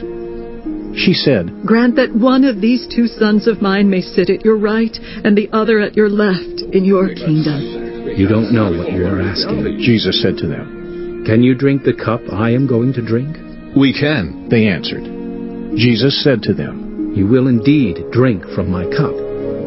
But to sit at my right or left is not for me to grant. These places belong to those for whom they have been prepared by my Father. When the ten heard about this, they were indignant with the two brothers.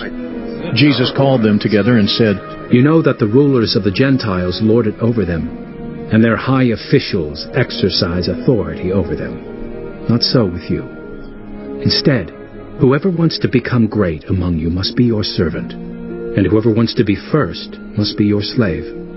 Just as the Son of Man did not come to be served, but to serve, and to give his life as a ransom for many.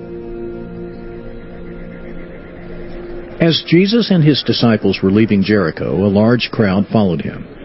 Two blind men were sitting by the roadside, and when they heard that Jesus was going by, they shouted, Lord, Son of David, have mercy on us!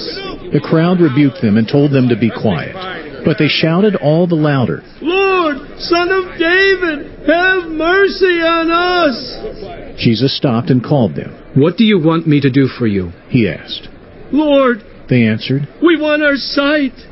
Jesus had compassion on them and touched their eyes. Immediately they received their sight and followed him.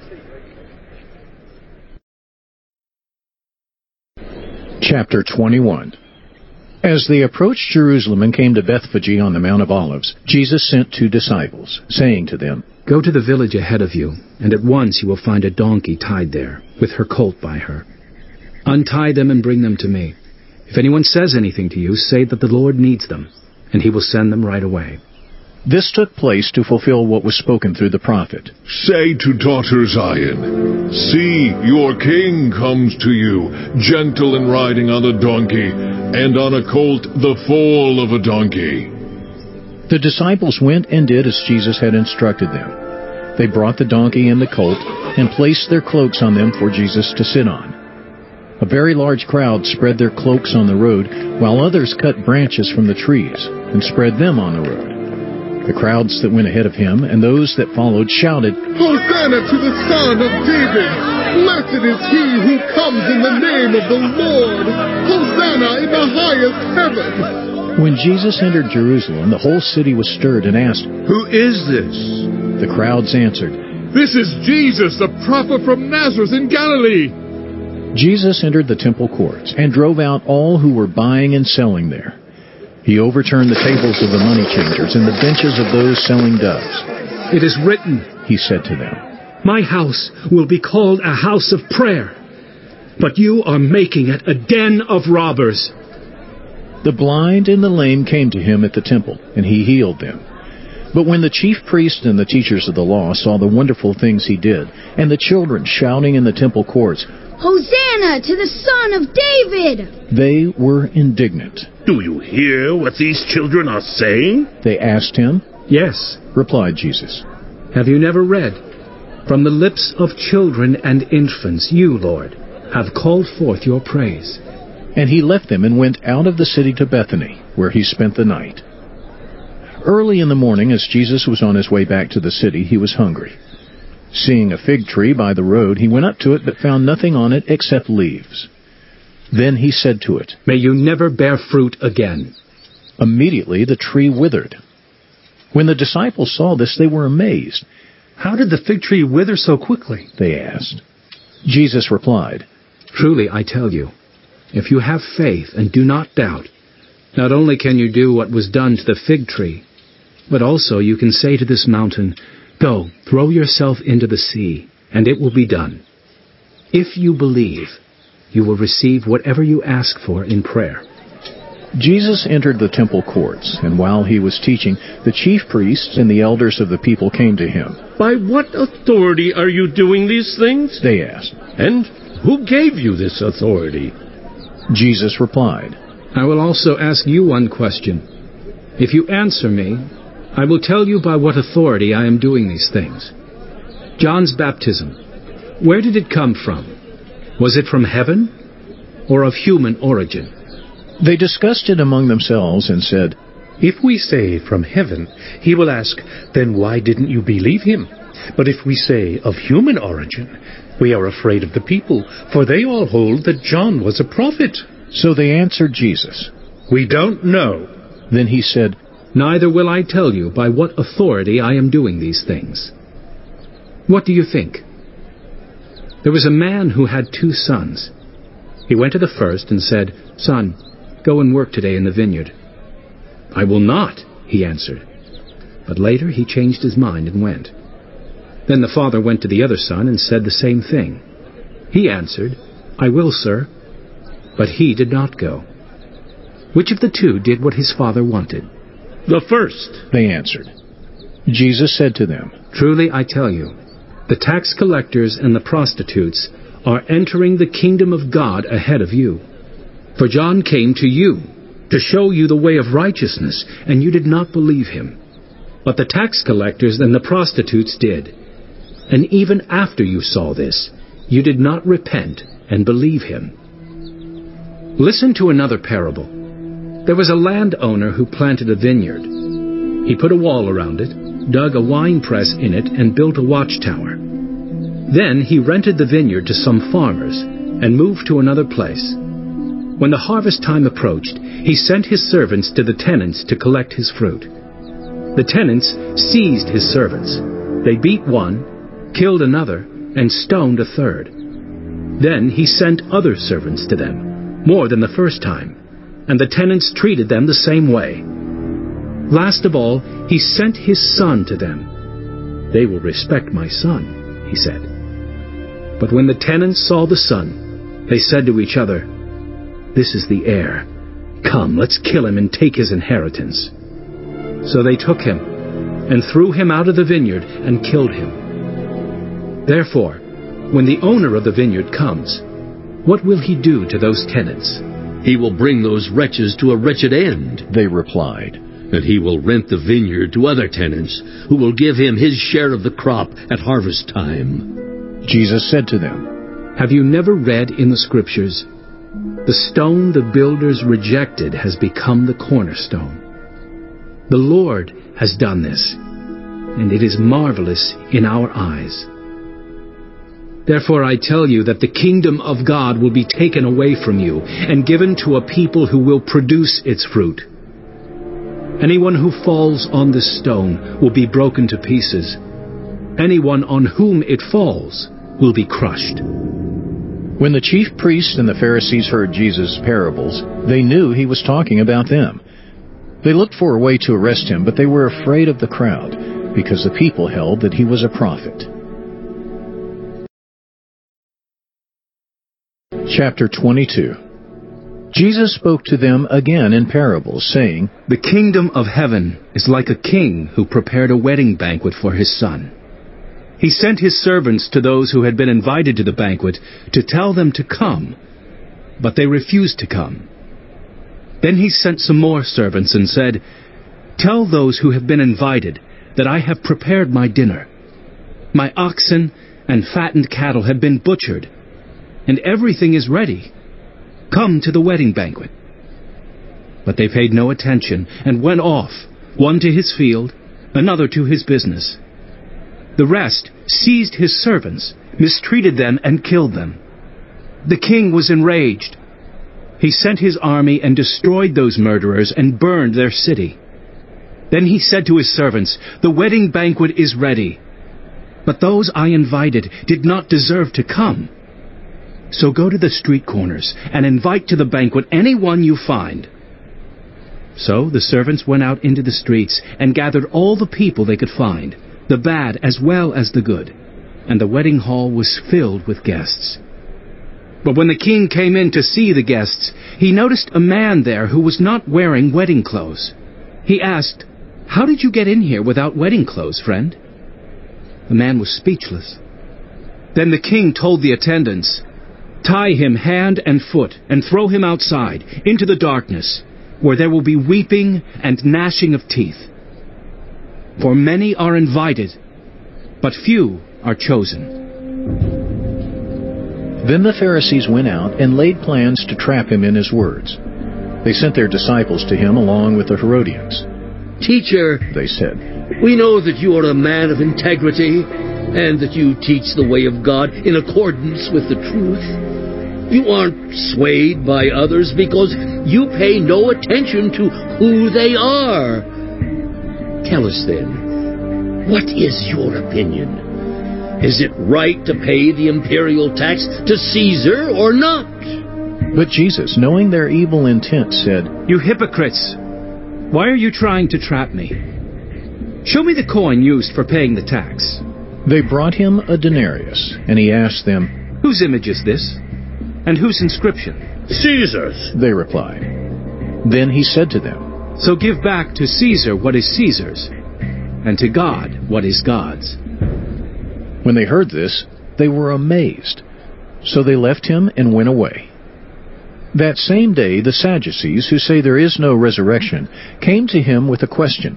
Teacher, they said, Moses told us that if a man dies without having children, his brother must marry the widow and raise up offspring for him. Now, there were seven brothers among us. The first one married and died, and since he had no children, he left his wife to his brother. The same thing happened to the second and third brother, right on down to the seventh. Finally, the woman died. Now then, at the resurrection, whose wife will she be of the seven? Since all of them were married to her. Jesus replied, You are in error because you do not know the Scriptures or the power of God. At the resurrection, people will neither marry nor be given in marriage. They will be like the angels in heaven. But about the resurrection of the dead, have you not read what God said to you? I am the God of Abraham, the God of Isaac, and the God of Jacob. He is not the God of the dead, but of the living. When the crowds heard this, they were astonished at his teaching. Hearing that Jesus had silenced the Sadducees, the Pharisees got together. One of them, an expert in the law, tested him with this question Teacher, which is the greatest commandment in the law? Jesus replied, Love the Lord your God with all your heart, and with all your soul, and with all your mind. This is the first and greatest commandment. And the second is like it Love your neighbor as yourself. All the law and the prophets hang on these two commandments.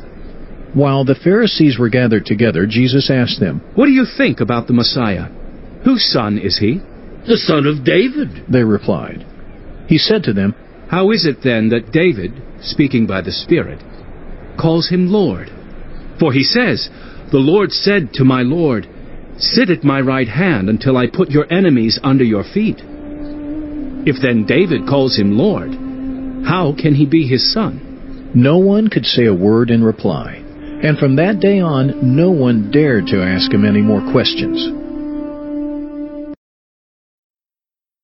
Chapter 23 Then Jesus said to the crowds and to his disciples, The teachers of the law and the Pharisees sit in Moses' seat.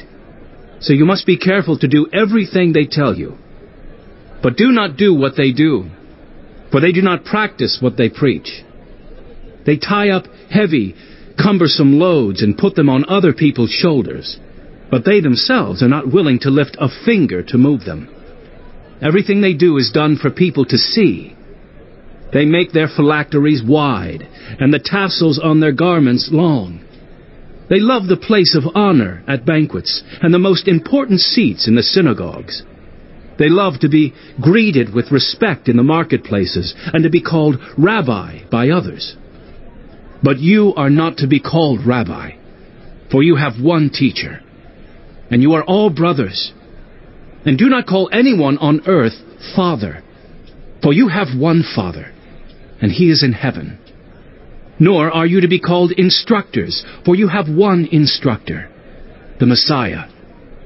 The greatest among you will be your servant. For those who exalt themselves will be humbled, and those who humble themselves will be exalted. Woe to you, teachers of the law and Pharisees, you hypocrites! You shut the door of the kingdom of heaven in people's faces. You yourselves do not enter, nor will you let those enter who are trying to. Woe to you, teachers of the law and Pharisees, you hypocrites! You travel over land and sea to win a single convert, and when you have succeeded, you make them twice as much a child of hell as you are. Woe to you, blind guides! You say, If anyone swears by the temple, it means nothing. But anyone who swears by the gold of the temple is bound by that oath. You blind fools! Which is greater, the gold or the temple that makes the gold sacred? You also say, If anyone swears by the altar, it means nothing. But anyone who swears by the gift on the altar is bound by that oath. You blind men! Which is greater, the gift or the altar that makes the gift sacred? Therefore, anyone who swears by the altar swears by it and by everything on it. And anyone who swears by the temple swears by it and by the one who dwells in it. And anyone who swears by heaven swears by God's throne and by the one who sits on it. Woe to you, teachers of the law and Pharisees, you hypocrites! You give a tenth of your spices, mint, dill, and cumin, but you have neglected the more important matters of the law justice, mercy, and faithfulness. You should have practiced the latter without neglecting the former. You blind guides! You strain out a gnat, but swallow a camel. Woe to you, teachers of the law and Pharisees, you hypocrites! You clean the outside of the cup and dish, but inside they are full of greed and self-indulgence. Blind Pharisee, first clean the inside of the cup and dish, and then the outside also will be clean. Woe to you, teachers of the law and Pharisees, you hypocrites!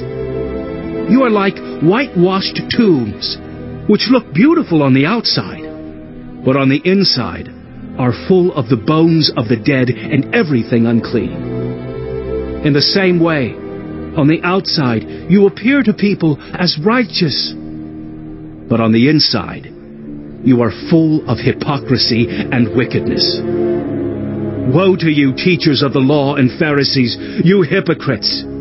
You build tombs for the prophets and decorate the graves of the righteous, and you say, If we had lived in the days of our ancestors, we would not have taken part with them in shedding the blood of the prophets. So you testify against yourselves, that you are the descendants of those who murdered the prophets. Go ahead then, and complete what your ancestors started. You snakes, you brood of vipers, how will you escape being condemned to hell? Therefore I am sending you prophets and sages and teachers. Some of them you will kill and crucify. Others you will flog in your synagogues and pursue from town to town. And so upon you will come all the righteous blood that has been shed on earth, from the blood of righteous Abel to the blood of Zechariah, son of Berechiah, whom you murdered between the temple and the altar. Truly I tell you, all this will come on this generation. Jerusalem, Jerusalem, you who kill the prophets and stone those sent to you. How often I have longed to gather your children together, as a hen gathers her chicks under her wings and you were not willing. Look, your house is left to you desolate. For I tell you, you will not see me again until you say, Blessed is he who comes in the name of the Lord.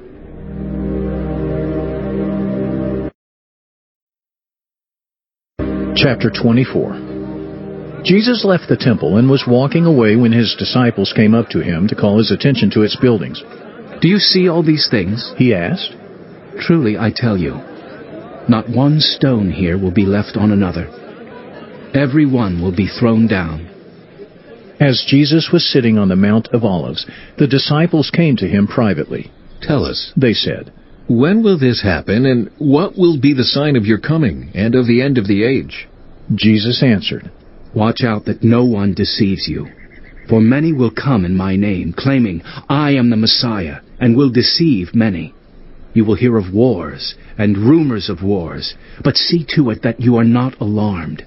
Such things must happen, but the end is still to come. Nation will rise against nation, and kingdom against kingdom. There will be famines and earthquakes in various places. All these are the beginning of birth pains. Then you will be handed over to be persecuted and put to death, and you will be hated by all nations because of me. At that time many will turn away from the faith and will betray and hate each other. And many false prophets will appear and deceive many people. Because of the increase of wickedness, the love of most will grow cold. But the one who stands firm to the end will be saved. And this gospel of the kingdom will be preached in the whole world as a testimony to all nations. And then the end will come. So when you see standing in the holy place the abomination that causes desolation, spoken of through the prophet Daniel, let the reader understand, then let those who are in Judea flee to the mountains. Let no one on the housetop go down to take anything out of the house. Let no one in the field go back to get their cloak. How dreadful it will be in those days for pregnant women and nursing mothers. Pray that your flight will not take place in winter or on the Sabbath, for then there will be great distress, unequaled from the beginning of the world until now, and never to be equaled again. If those days had not been cut short, no one would survive. But for the sake of the elect, those days will be shortened. At that time, if anyone says to you, Look, here is the Messiah, or There he is, do not believe it. For false messiahs and false prophets will appear and perform great signs and wonders to deceive, if possible, even the elect. See, I have told you ahead of time. So if anyone tells you, There he is, out in the wilderness, do not go out. Or, here he is, in the inner rooms. Do not believe it. For as lightning that comes from the east is visible even in the west, so will be the coming of the Son of Man. Wherever there is a carcass, there the vultures will gather. Immediately after the distress of those days, the sun will be darkened, and the moon will not give its light the stars will fall from the sky, and the heavenly bodies will be shaken. Then will appear the sign of the Son of Man in heaven. And then all the peoples of the earth will mourn when they see the Son of Man coming on the clouds of heaven with power and great glory. And he will send his angels with a loud trumpet call, and they will gather his elect from the four winds, from one end of the heavens to the other. Now, learn this lesson from the fig tree. As soon as its twigs get tender and its leaves come out, you know that summer is near. Even so, when you see all these things, you know that it is near, right at the door. Truly, I tell you, this generation will certainly not pass away until all these things have happened. Heaven and earth will pass away, but my words will never pass away.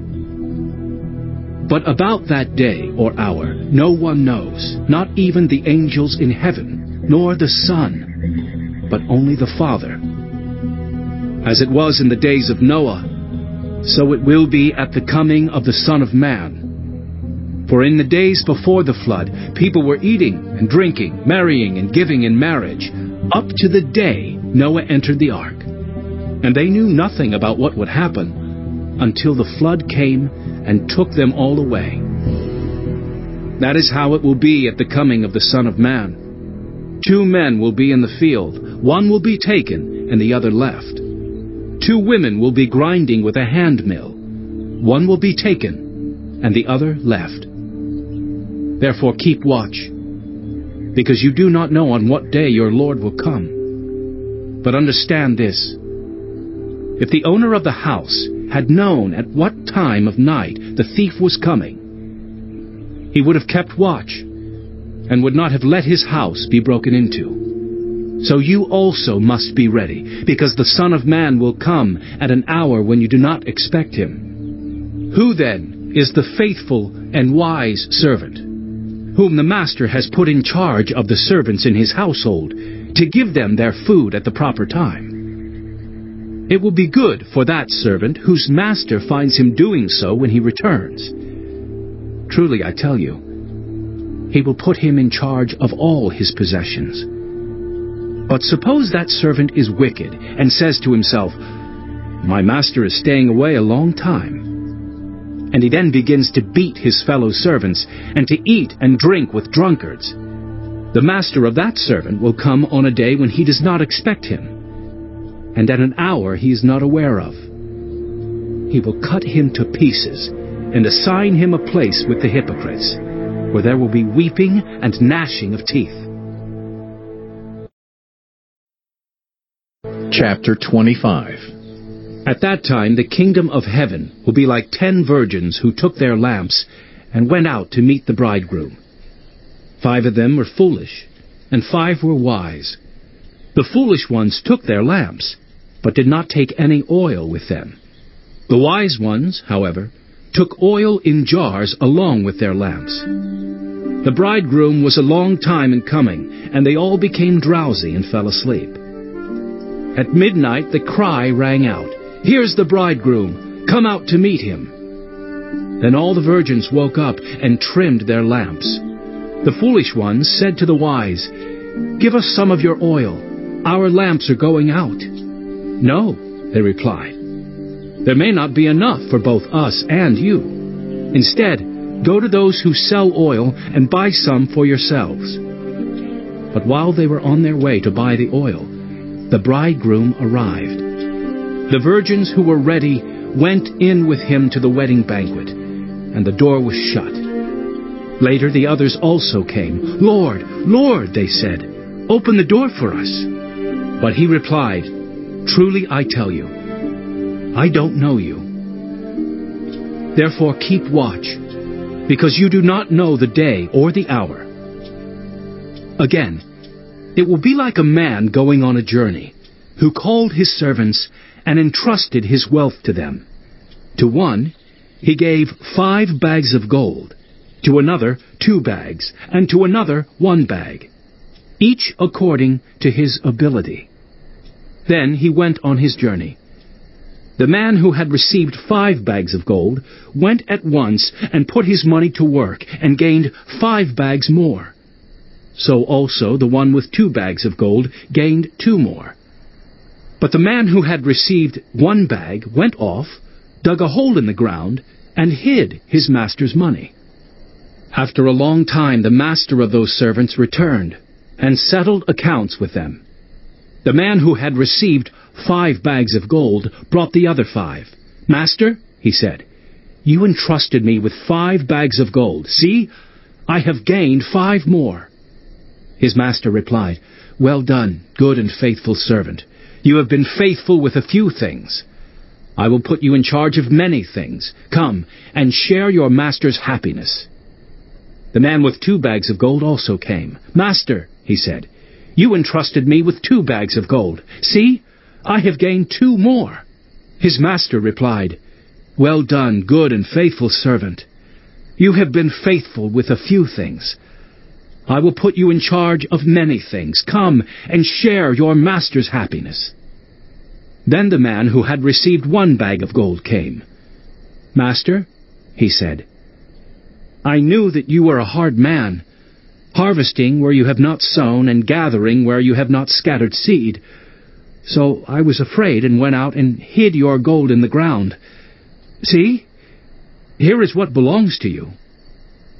His master replied, You wicked, lazy servant. So you knew that I harvest where I have not sown, and gather where I have not scattered seed? Well then, you should have put my money on deposit with the bankers, so that when I returned, I would have received it back with interest. So take the bag of gold from him, and give it to the one who has ten bags. For whoever has will be given more, and they will have an abundance. Whoever does not have, even what they have will be taken from them. And throw that worthless servant outside, into the darkness, where there will be weeping and gnashing of teeth. When the Son of Man comes in his glory, and all the angels with him, he will sit on his glorious throne. All the nations will be gathered before him, and he will separate the people one from another, as a shepherd separates the sheep from the goats. He will put the sheep on his right, and the goats on his left. Then the king will say to those on his right, Come, you who are blessed by my Father.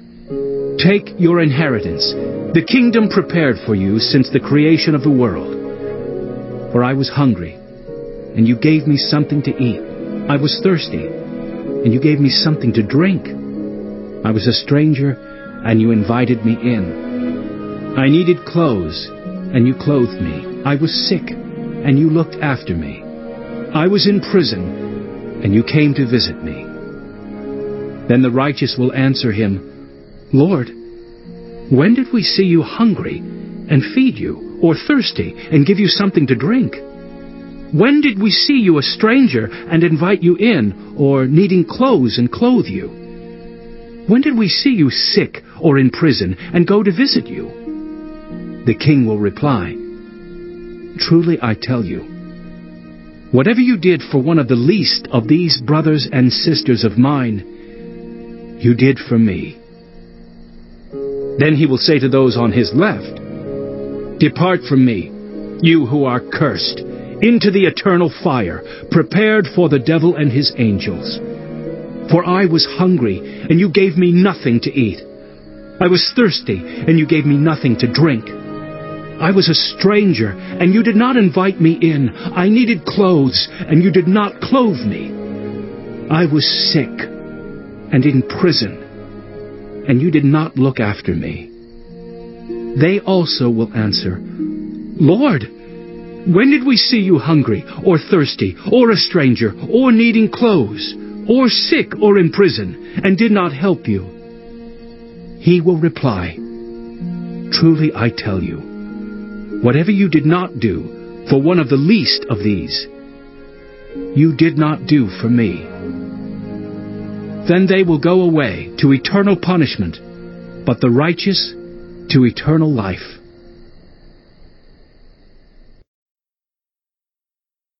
Chapter 26 When Jesus had finished saying all these things, he said to his disciples, As you know, the Passover is two days away, and the Son of Man will be handed over to be crucified. Then the chief priests and the elders of the people assembled in the palace of the high priest, whose name was Caiaphas.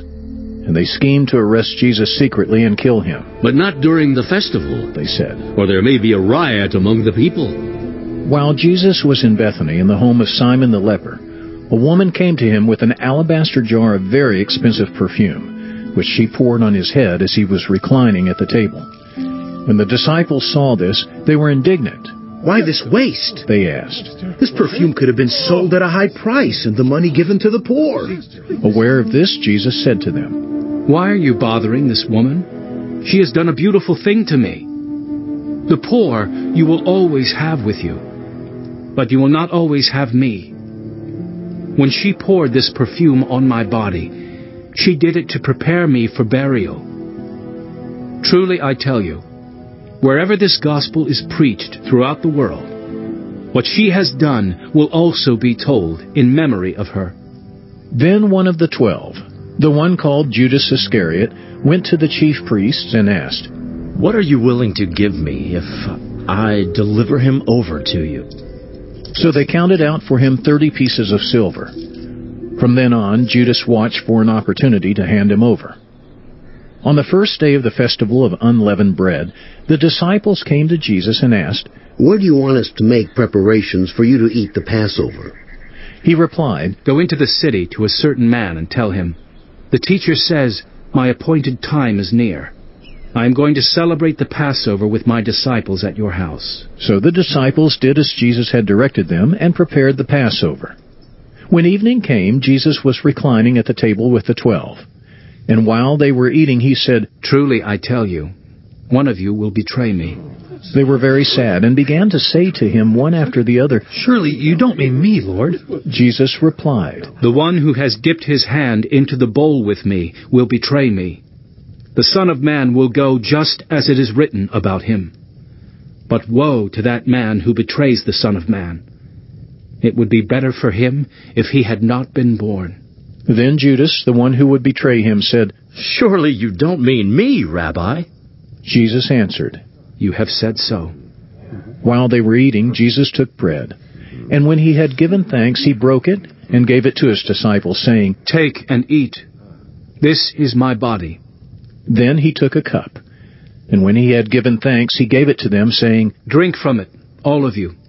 This is my blood of the covenant, which is poured out for many for the forgiveness of sins. I tell you, I will not drink from this fruit of the vine from now on until that day when I drink it new with you in my Father's kingdom. When they had sung a hymn, they went out to the Mount of Olives. Then Jesus told them, This very night you will all fall away on account of me. For it is written, I will strike the shepherd, and the sheep of the flock will be scattered. But after I have risen, I will go ahead of you into Galilee. Peter replied, Even if all fall away on account of you, I never will. Truly I tell you, Jesus answered, this very night, before the rooster crows, you will disown me three times. But Peter declared, Even if I have to die with you, I will never disown you. And all the other disciples said the same. Then Jesus went with his disciples to a place called Gethsemane, and he said to them, Sit here while I go over there and pray. He took Peter and the two sons of Zebedee along with him, and he began to be sorrowful and troubled. Then he said to them, My soul is overwhelmed with sorrow to the point of death. Stay here and keep watch with me. Going a little farther, he fell with his face to the ground and prayed, My Father, if it is possible, may this cup be taken from me. Yet not as I will, but as you will. Then he returned to his disciples and found them sleeping. Couldn't you men keep watch with me for one hour? He asked Peter. Watch and pray so that you will not fall into temptation. The spirit is willing, but the flesh is weak. He went away a second time and prayed, My father, if it is not possible for this cup to be taken away unless I drink it, may your will be done. When he came back, he again found them sleeping, because their eyes were heavy. So he left them and went away once more and prayed the third time, saying the same thing. Then he returned to the disciples and said to them, Are you still sleeping and resting? Look, the hour has come, and the Son of Man is delivered into the hands of sinners. Rise, let us go. Here comes my betrayer. While he was still speaking, Judas, one of the twelve, arrived. With him was a large crowd armed with swords and clubs, sent from the chief priests and the elders of the people. Now the betrayer had arranged a signal with them. The one I kiss is the man. Arrest him. Going at once to Jesus, Judas said, Greetings, Rabbi, and kissed him. Jesus replied, Do what you came for, friend. Then the men stepped forward, seized Jesus, and arrested him. With that, one of Jesus' companions reached for his sword, drew it out, and struck the servant of the high priest, cutting off his ear. Put your sword back in its place, Jesus said to him. For all who draw the sword will die by the sword. Do you think I cannot call on my Father, and he will at once put at my disposal more than twelve legions of angels? But how then would the scriptures be fulfilled that say, It must happen in this way? In that hour Jesus said to the crowd, Am I leading a rebellion, that you have come out with swords and clubs to capture me? Every day I sat in the temple courts teaching, and you did not arrest me. But this has all taken place, that the writings of the prophets might be fulfilled. Then all the disciples deserted him and fled. Those who had arrested Jesus took him to Caiaphas, the high priest, where the teachers of the law and the elders had assembled. But Peter followed him at a distance, right up to the courtyard of the high priest. He entered and sat down with the guards to see the outcome. The chief priests and the whole Sanhedrin were looking for false evidence against Jesus so that they could put him to death. But they did not find any, though many false witnesses came forward. Finally, two came forward and declared, This fellow said, I am able to destroy the temple of God and rebuild it in three uh, days. Then the high priest stood up and said to Jesus, Are you not going to answer? What is this testimony that these men are bringing against you? But Jesus remained silent. The high priest said to him, I charge you under oath by the living God. Tell us if you are the Messiah, the Son of God. You have said so, Jesus replied. But I say to all of you, from now on, you will see the Son of Man sitting at the right hand of the Mighty One and coming on the clouds of heaven. Then the high priest tore his clothes and said, He has spoken blasphemy. Why do we need any more witnesses? Look, now you have heard the blasphemy. What do you think? He is worthy of death. They answered. Then they spit in his face and struck him with their fists. Others slapped him and said, Prophesy to us, Messiah. Who hit you? Now Peter was sitting out in the courtyard, and a servant girl came to him. You also were with Jesus of Galilee, she said. But he denied it before them all. I don't know what you're talking about, he said. Then he went out to the gateway, where another servant girl saw him and said to the people there, This fellow was with Jesus of Nazareth. He denied it again with an oath. I don't know the man. After a little while, those standing there went up to Peter and said, Surely, you are one of them. Your accent gives you away. Then he began to call down curses, and he swore to them, I don't know the man. Immediately a rooster crowed. Then Peter remembered the word Jesus had spoken. Before the rooster crows, you will disown me three times. And he went outside and wept bitterly. Chapter 27 Early in the morning, all the chief priests and the elders of the people made their plans how to have Jesus executed. So they bound him, led him away, and handed him over to Pilate the governor. When Judas, who had betrayed him, saw that Jesus was condemned, he was seized with remorse. and returned the thirty pieces of silver to the chief priests and the elders. I have sinned, he said, for I have betrayed innocent blood. What is that to us? They replied. That's your responsibility. So Judas threw the money into the temple and left. Then he went away and hanged himself. The chief priests picked up the coins and said, It is against the law to put this into the treasury, since it is blood money. So they decided to use the money to buy the potter's field as a burial place for foreigners. That is why it has been called the field of blood to this day. Then what was spoken by Jeremiah the prophet was fulfilled. They took the thirty pieces of silver, the price set on him by the people of Israel, and they used them to buy the potter's field, as the Lord commanded me. Meanwhile, Jesus stood before the governor, and the governor asked him, Are you the king of the Jews? You have said so, Jesus replied. When he was accused by the chief priests and the elders, he gave no answer. Then Pilate asked him, Don't you hear the testimony they are bringing against you? But Jesus made no reply, not even to a single charge, to the great amazement of the governor. Now it was the governor's custom at the festival to release a prisoner chosen by the crowd. At that time they had a well-known prisoner whose name was Jesus Barabbas. So when the crowd had gathered, Pilate asked them, Which one do you want me to release to you? Jesus Barabbas or Jesus who is called the Messiah? For he knew it was out of self-interest that they had handed Jesus over to him. While Pilate was sitting on the judge's seat, his wife sent him this message. Don't have anything to do with that innocent man, for I have suffered a great deal today in a dream because of him. But the chief priests and the elders persuaded the crowd to ask for Barabbas and to have Jesus executed. Which of the two do you want me to release to you? asked the governor. Barabbas! They answered. What shall I do then with Jesus who is called the Messiah? Pilate asked. They all answered. Crucify him! Why? What crime has he committed? asked Pilate. But they shouted all the louder. When Pilate saw that he was getting nowhere, but that instead an uproar was starting, he took water and washed his hands in front of the crowd. I am innocent of this man's blood, he said. It is your responsibility. All the people answered, His blood is on us and on our children!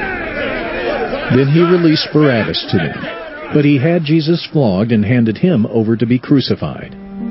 Then the governor's soldiers took Jesus into the praetorium and gathered the whole company of soldiers around him. They stripped him and put a scarlet robe on him, and then twisted together a crown of thorns and set it on his head. They put a staff in his right hand. Then they knelt in front of him and mocked him. Hail, King of the Jews! They said. They spit on him and took the staff and struck him on the head again and again. After they had mocked him, they took off the robe and put his own clothes on him. Then they led him away to crucify him. As they were going out, they met a man from Cyrene named Simon, and they forced him to carry the cross. They came to a place called Golgotha, which means the place of the skull. There they offered Jesus wine to drink, mixed with gall, but after tasting it, he refused to drink it. When they had crucified him, they divided up his clothes by casting lots, and sitting down, they kept watch over him there. Above his head, they placed the written charge against him This is Jesus, the King of the Jews. Two rebels were crucified with him, one on his right and one on his left. Those who passed by hurled insults at him, shaking their heads and saying, You who are going to destroy the temple and build it in three days, save yourself! Come down from the cross if you are the Son of God. In the same way, the chief priests, the teachers of the law, and the elders mocked him. He saved others, they said, but he can't save himself. He's the King of Israel. Let him come down now from the cross, and we will believe in him. He trusts in God. Let God rescue him now if he wants him. For he said, I am the Son of God. In the same way, the rebels who were crucified with him also heaped insults on him. From noon until three in the afternoon, darkness came over all the land. About three in the afternoon, Jesus cried out in a loud voice, Eli, Eli, lama sabachthani? Which means, My God, my God, why have you forsaken me? When some of those standing there heard this, they said, He's calling Elijah! Immediately one of them ran and got a sponge. He filled it with wine vinegar, put it on a staff, and offered it to Jesus to drink. The rest said, Now leave him alone. Let's see if Elijah comes to save him. And when Jesus had cried out again in a loud voice, he gave up his spirit. At that moment, the curtain of the temple was torn in two from top to bottom. The earth shook, the rocks split, and the tombs broke open. The bodies of many holy people who had died were raised to life. They came out of the tombs after Jesus' resurrection and went into the holy city and appeared to many people.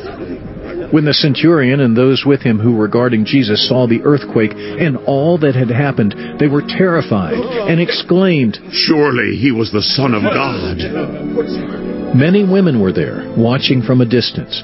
They had followed Jesus from Galilee to care for his needs.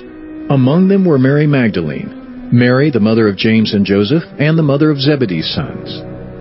As evening approached, there came a rich man from Arimathea, named Joseph, who had himself become a disciple of Jesus. Going to Pilate, he asked for Jesus' body, and Pilate ordered that it be given to him. Joseph took the body, wrapped it in a clean linen cloth, and placed it in his own new tomb that he had cut out of the rock. He rolled a big stone in front of the entrance to the tomb and went away. Mary Magdalene and the other Mary were sitting there opposite the tomb. The next day, the one after preparation day, the chief priests and the Pharisees went to Pilate. Sir, they said, we remember that while he was still alive, that deceiver said, After three days, I will rise again. So give the order for the tomb to be made secure until the third day. Otherwise, his disciples may come and steal the body and tell the people that he has been raised from the dead. This last deception will be worse than the first. Take a guard, Pilate answered. Go make the tomb as secure as you know how. So they went and made the tomb secure by putting a seal on the stone and posting the guard. Chapter 28 After the Sabbath, at dawn on the first day of the week, Mary Magdalene and the other Mary went to look at the tomb. There was a violent earthquake, for an angel of the Lord came down from heaven, and going to the tomb, rolled back the stone and sat on it. His appearance was like lightning, and his clothes were white as snow.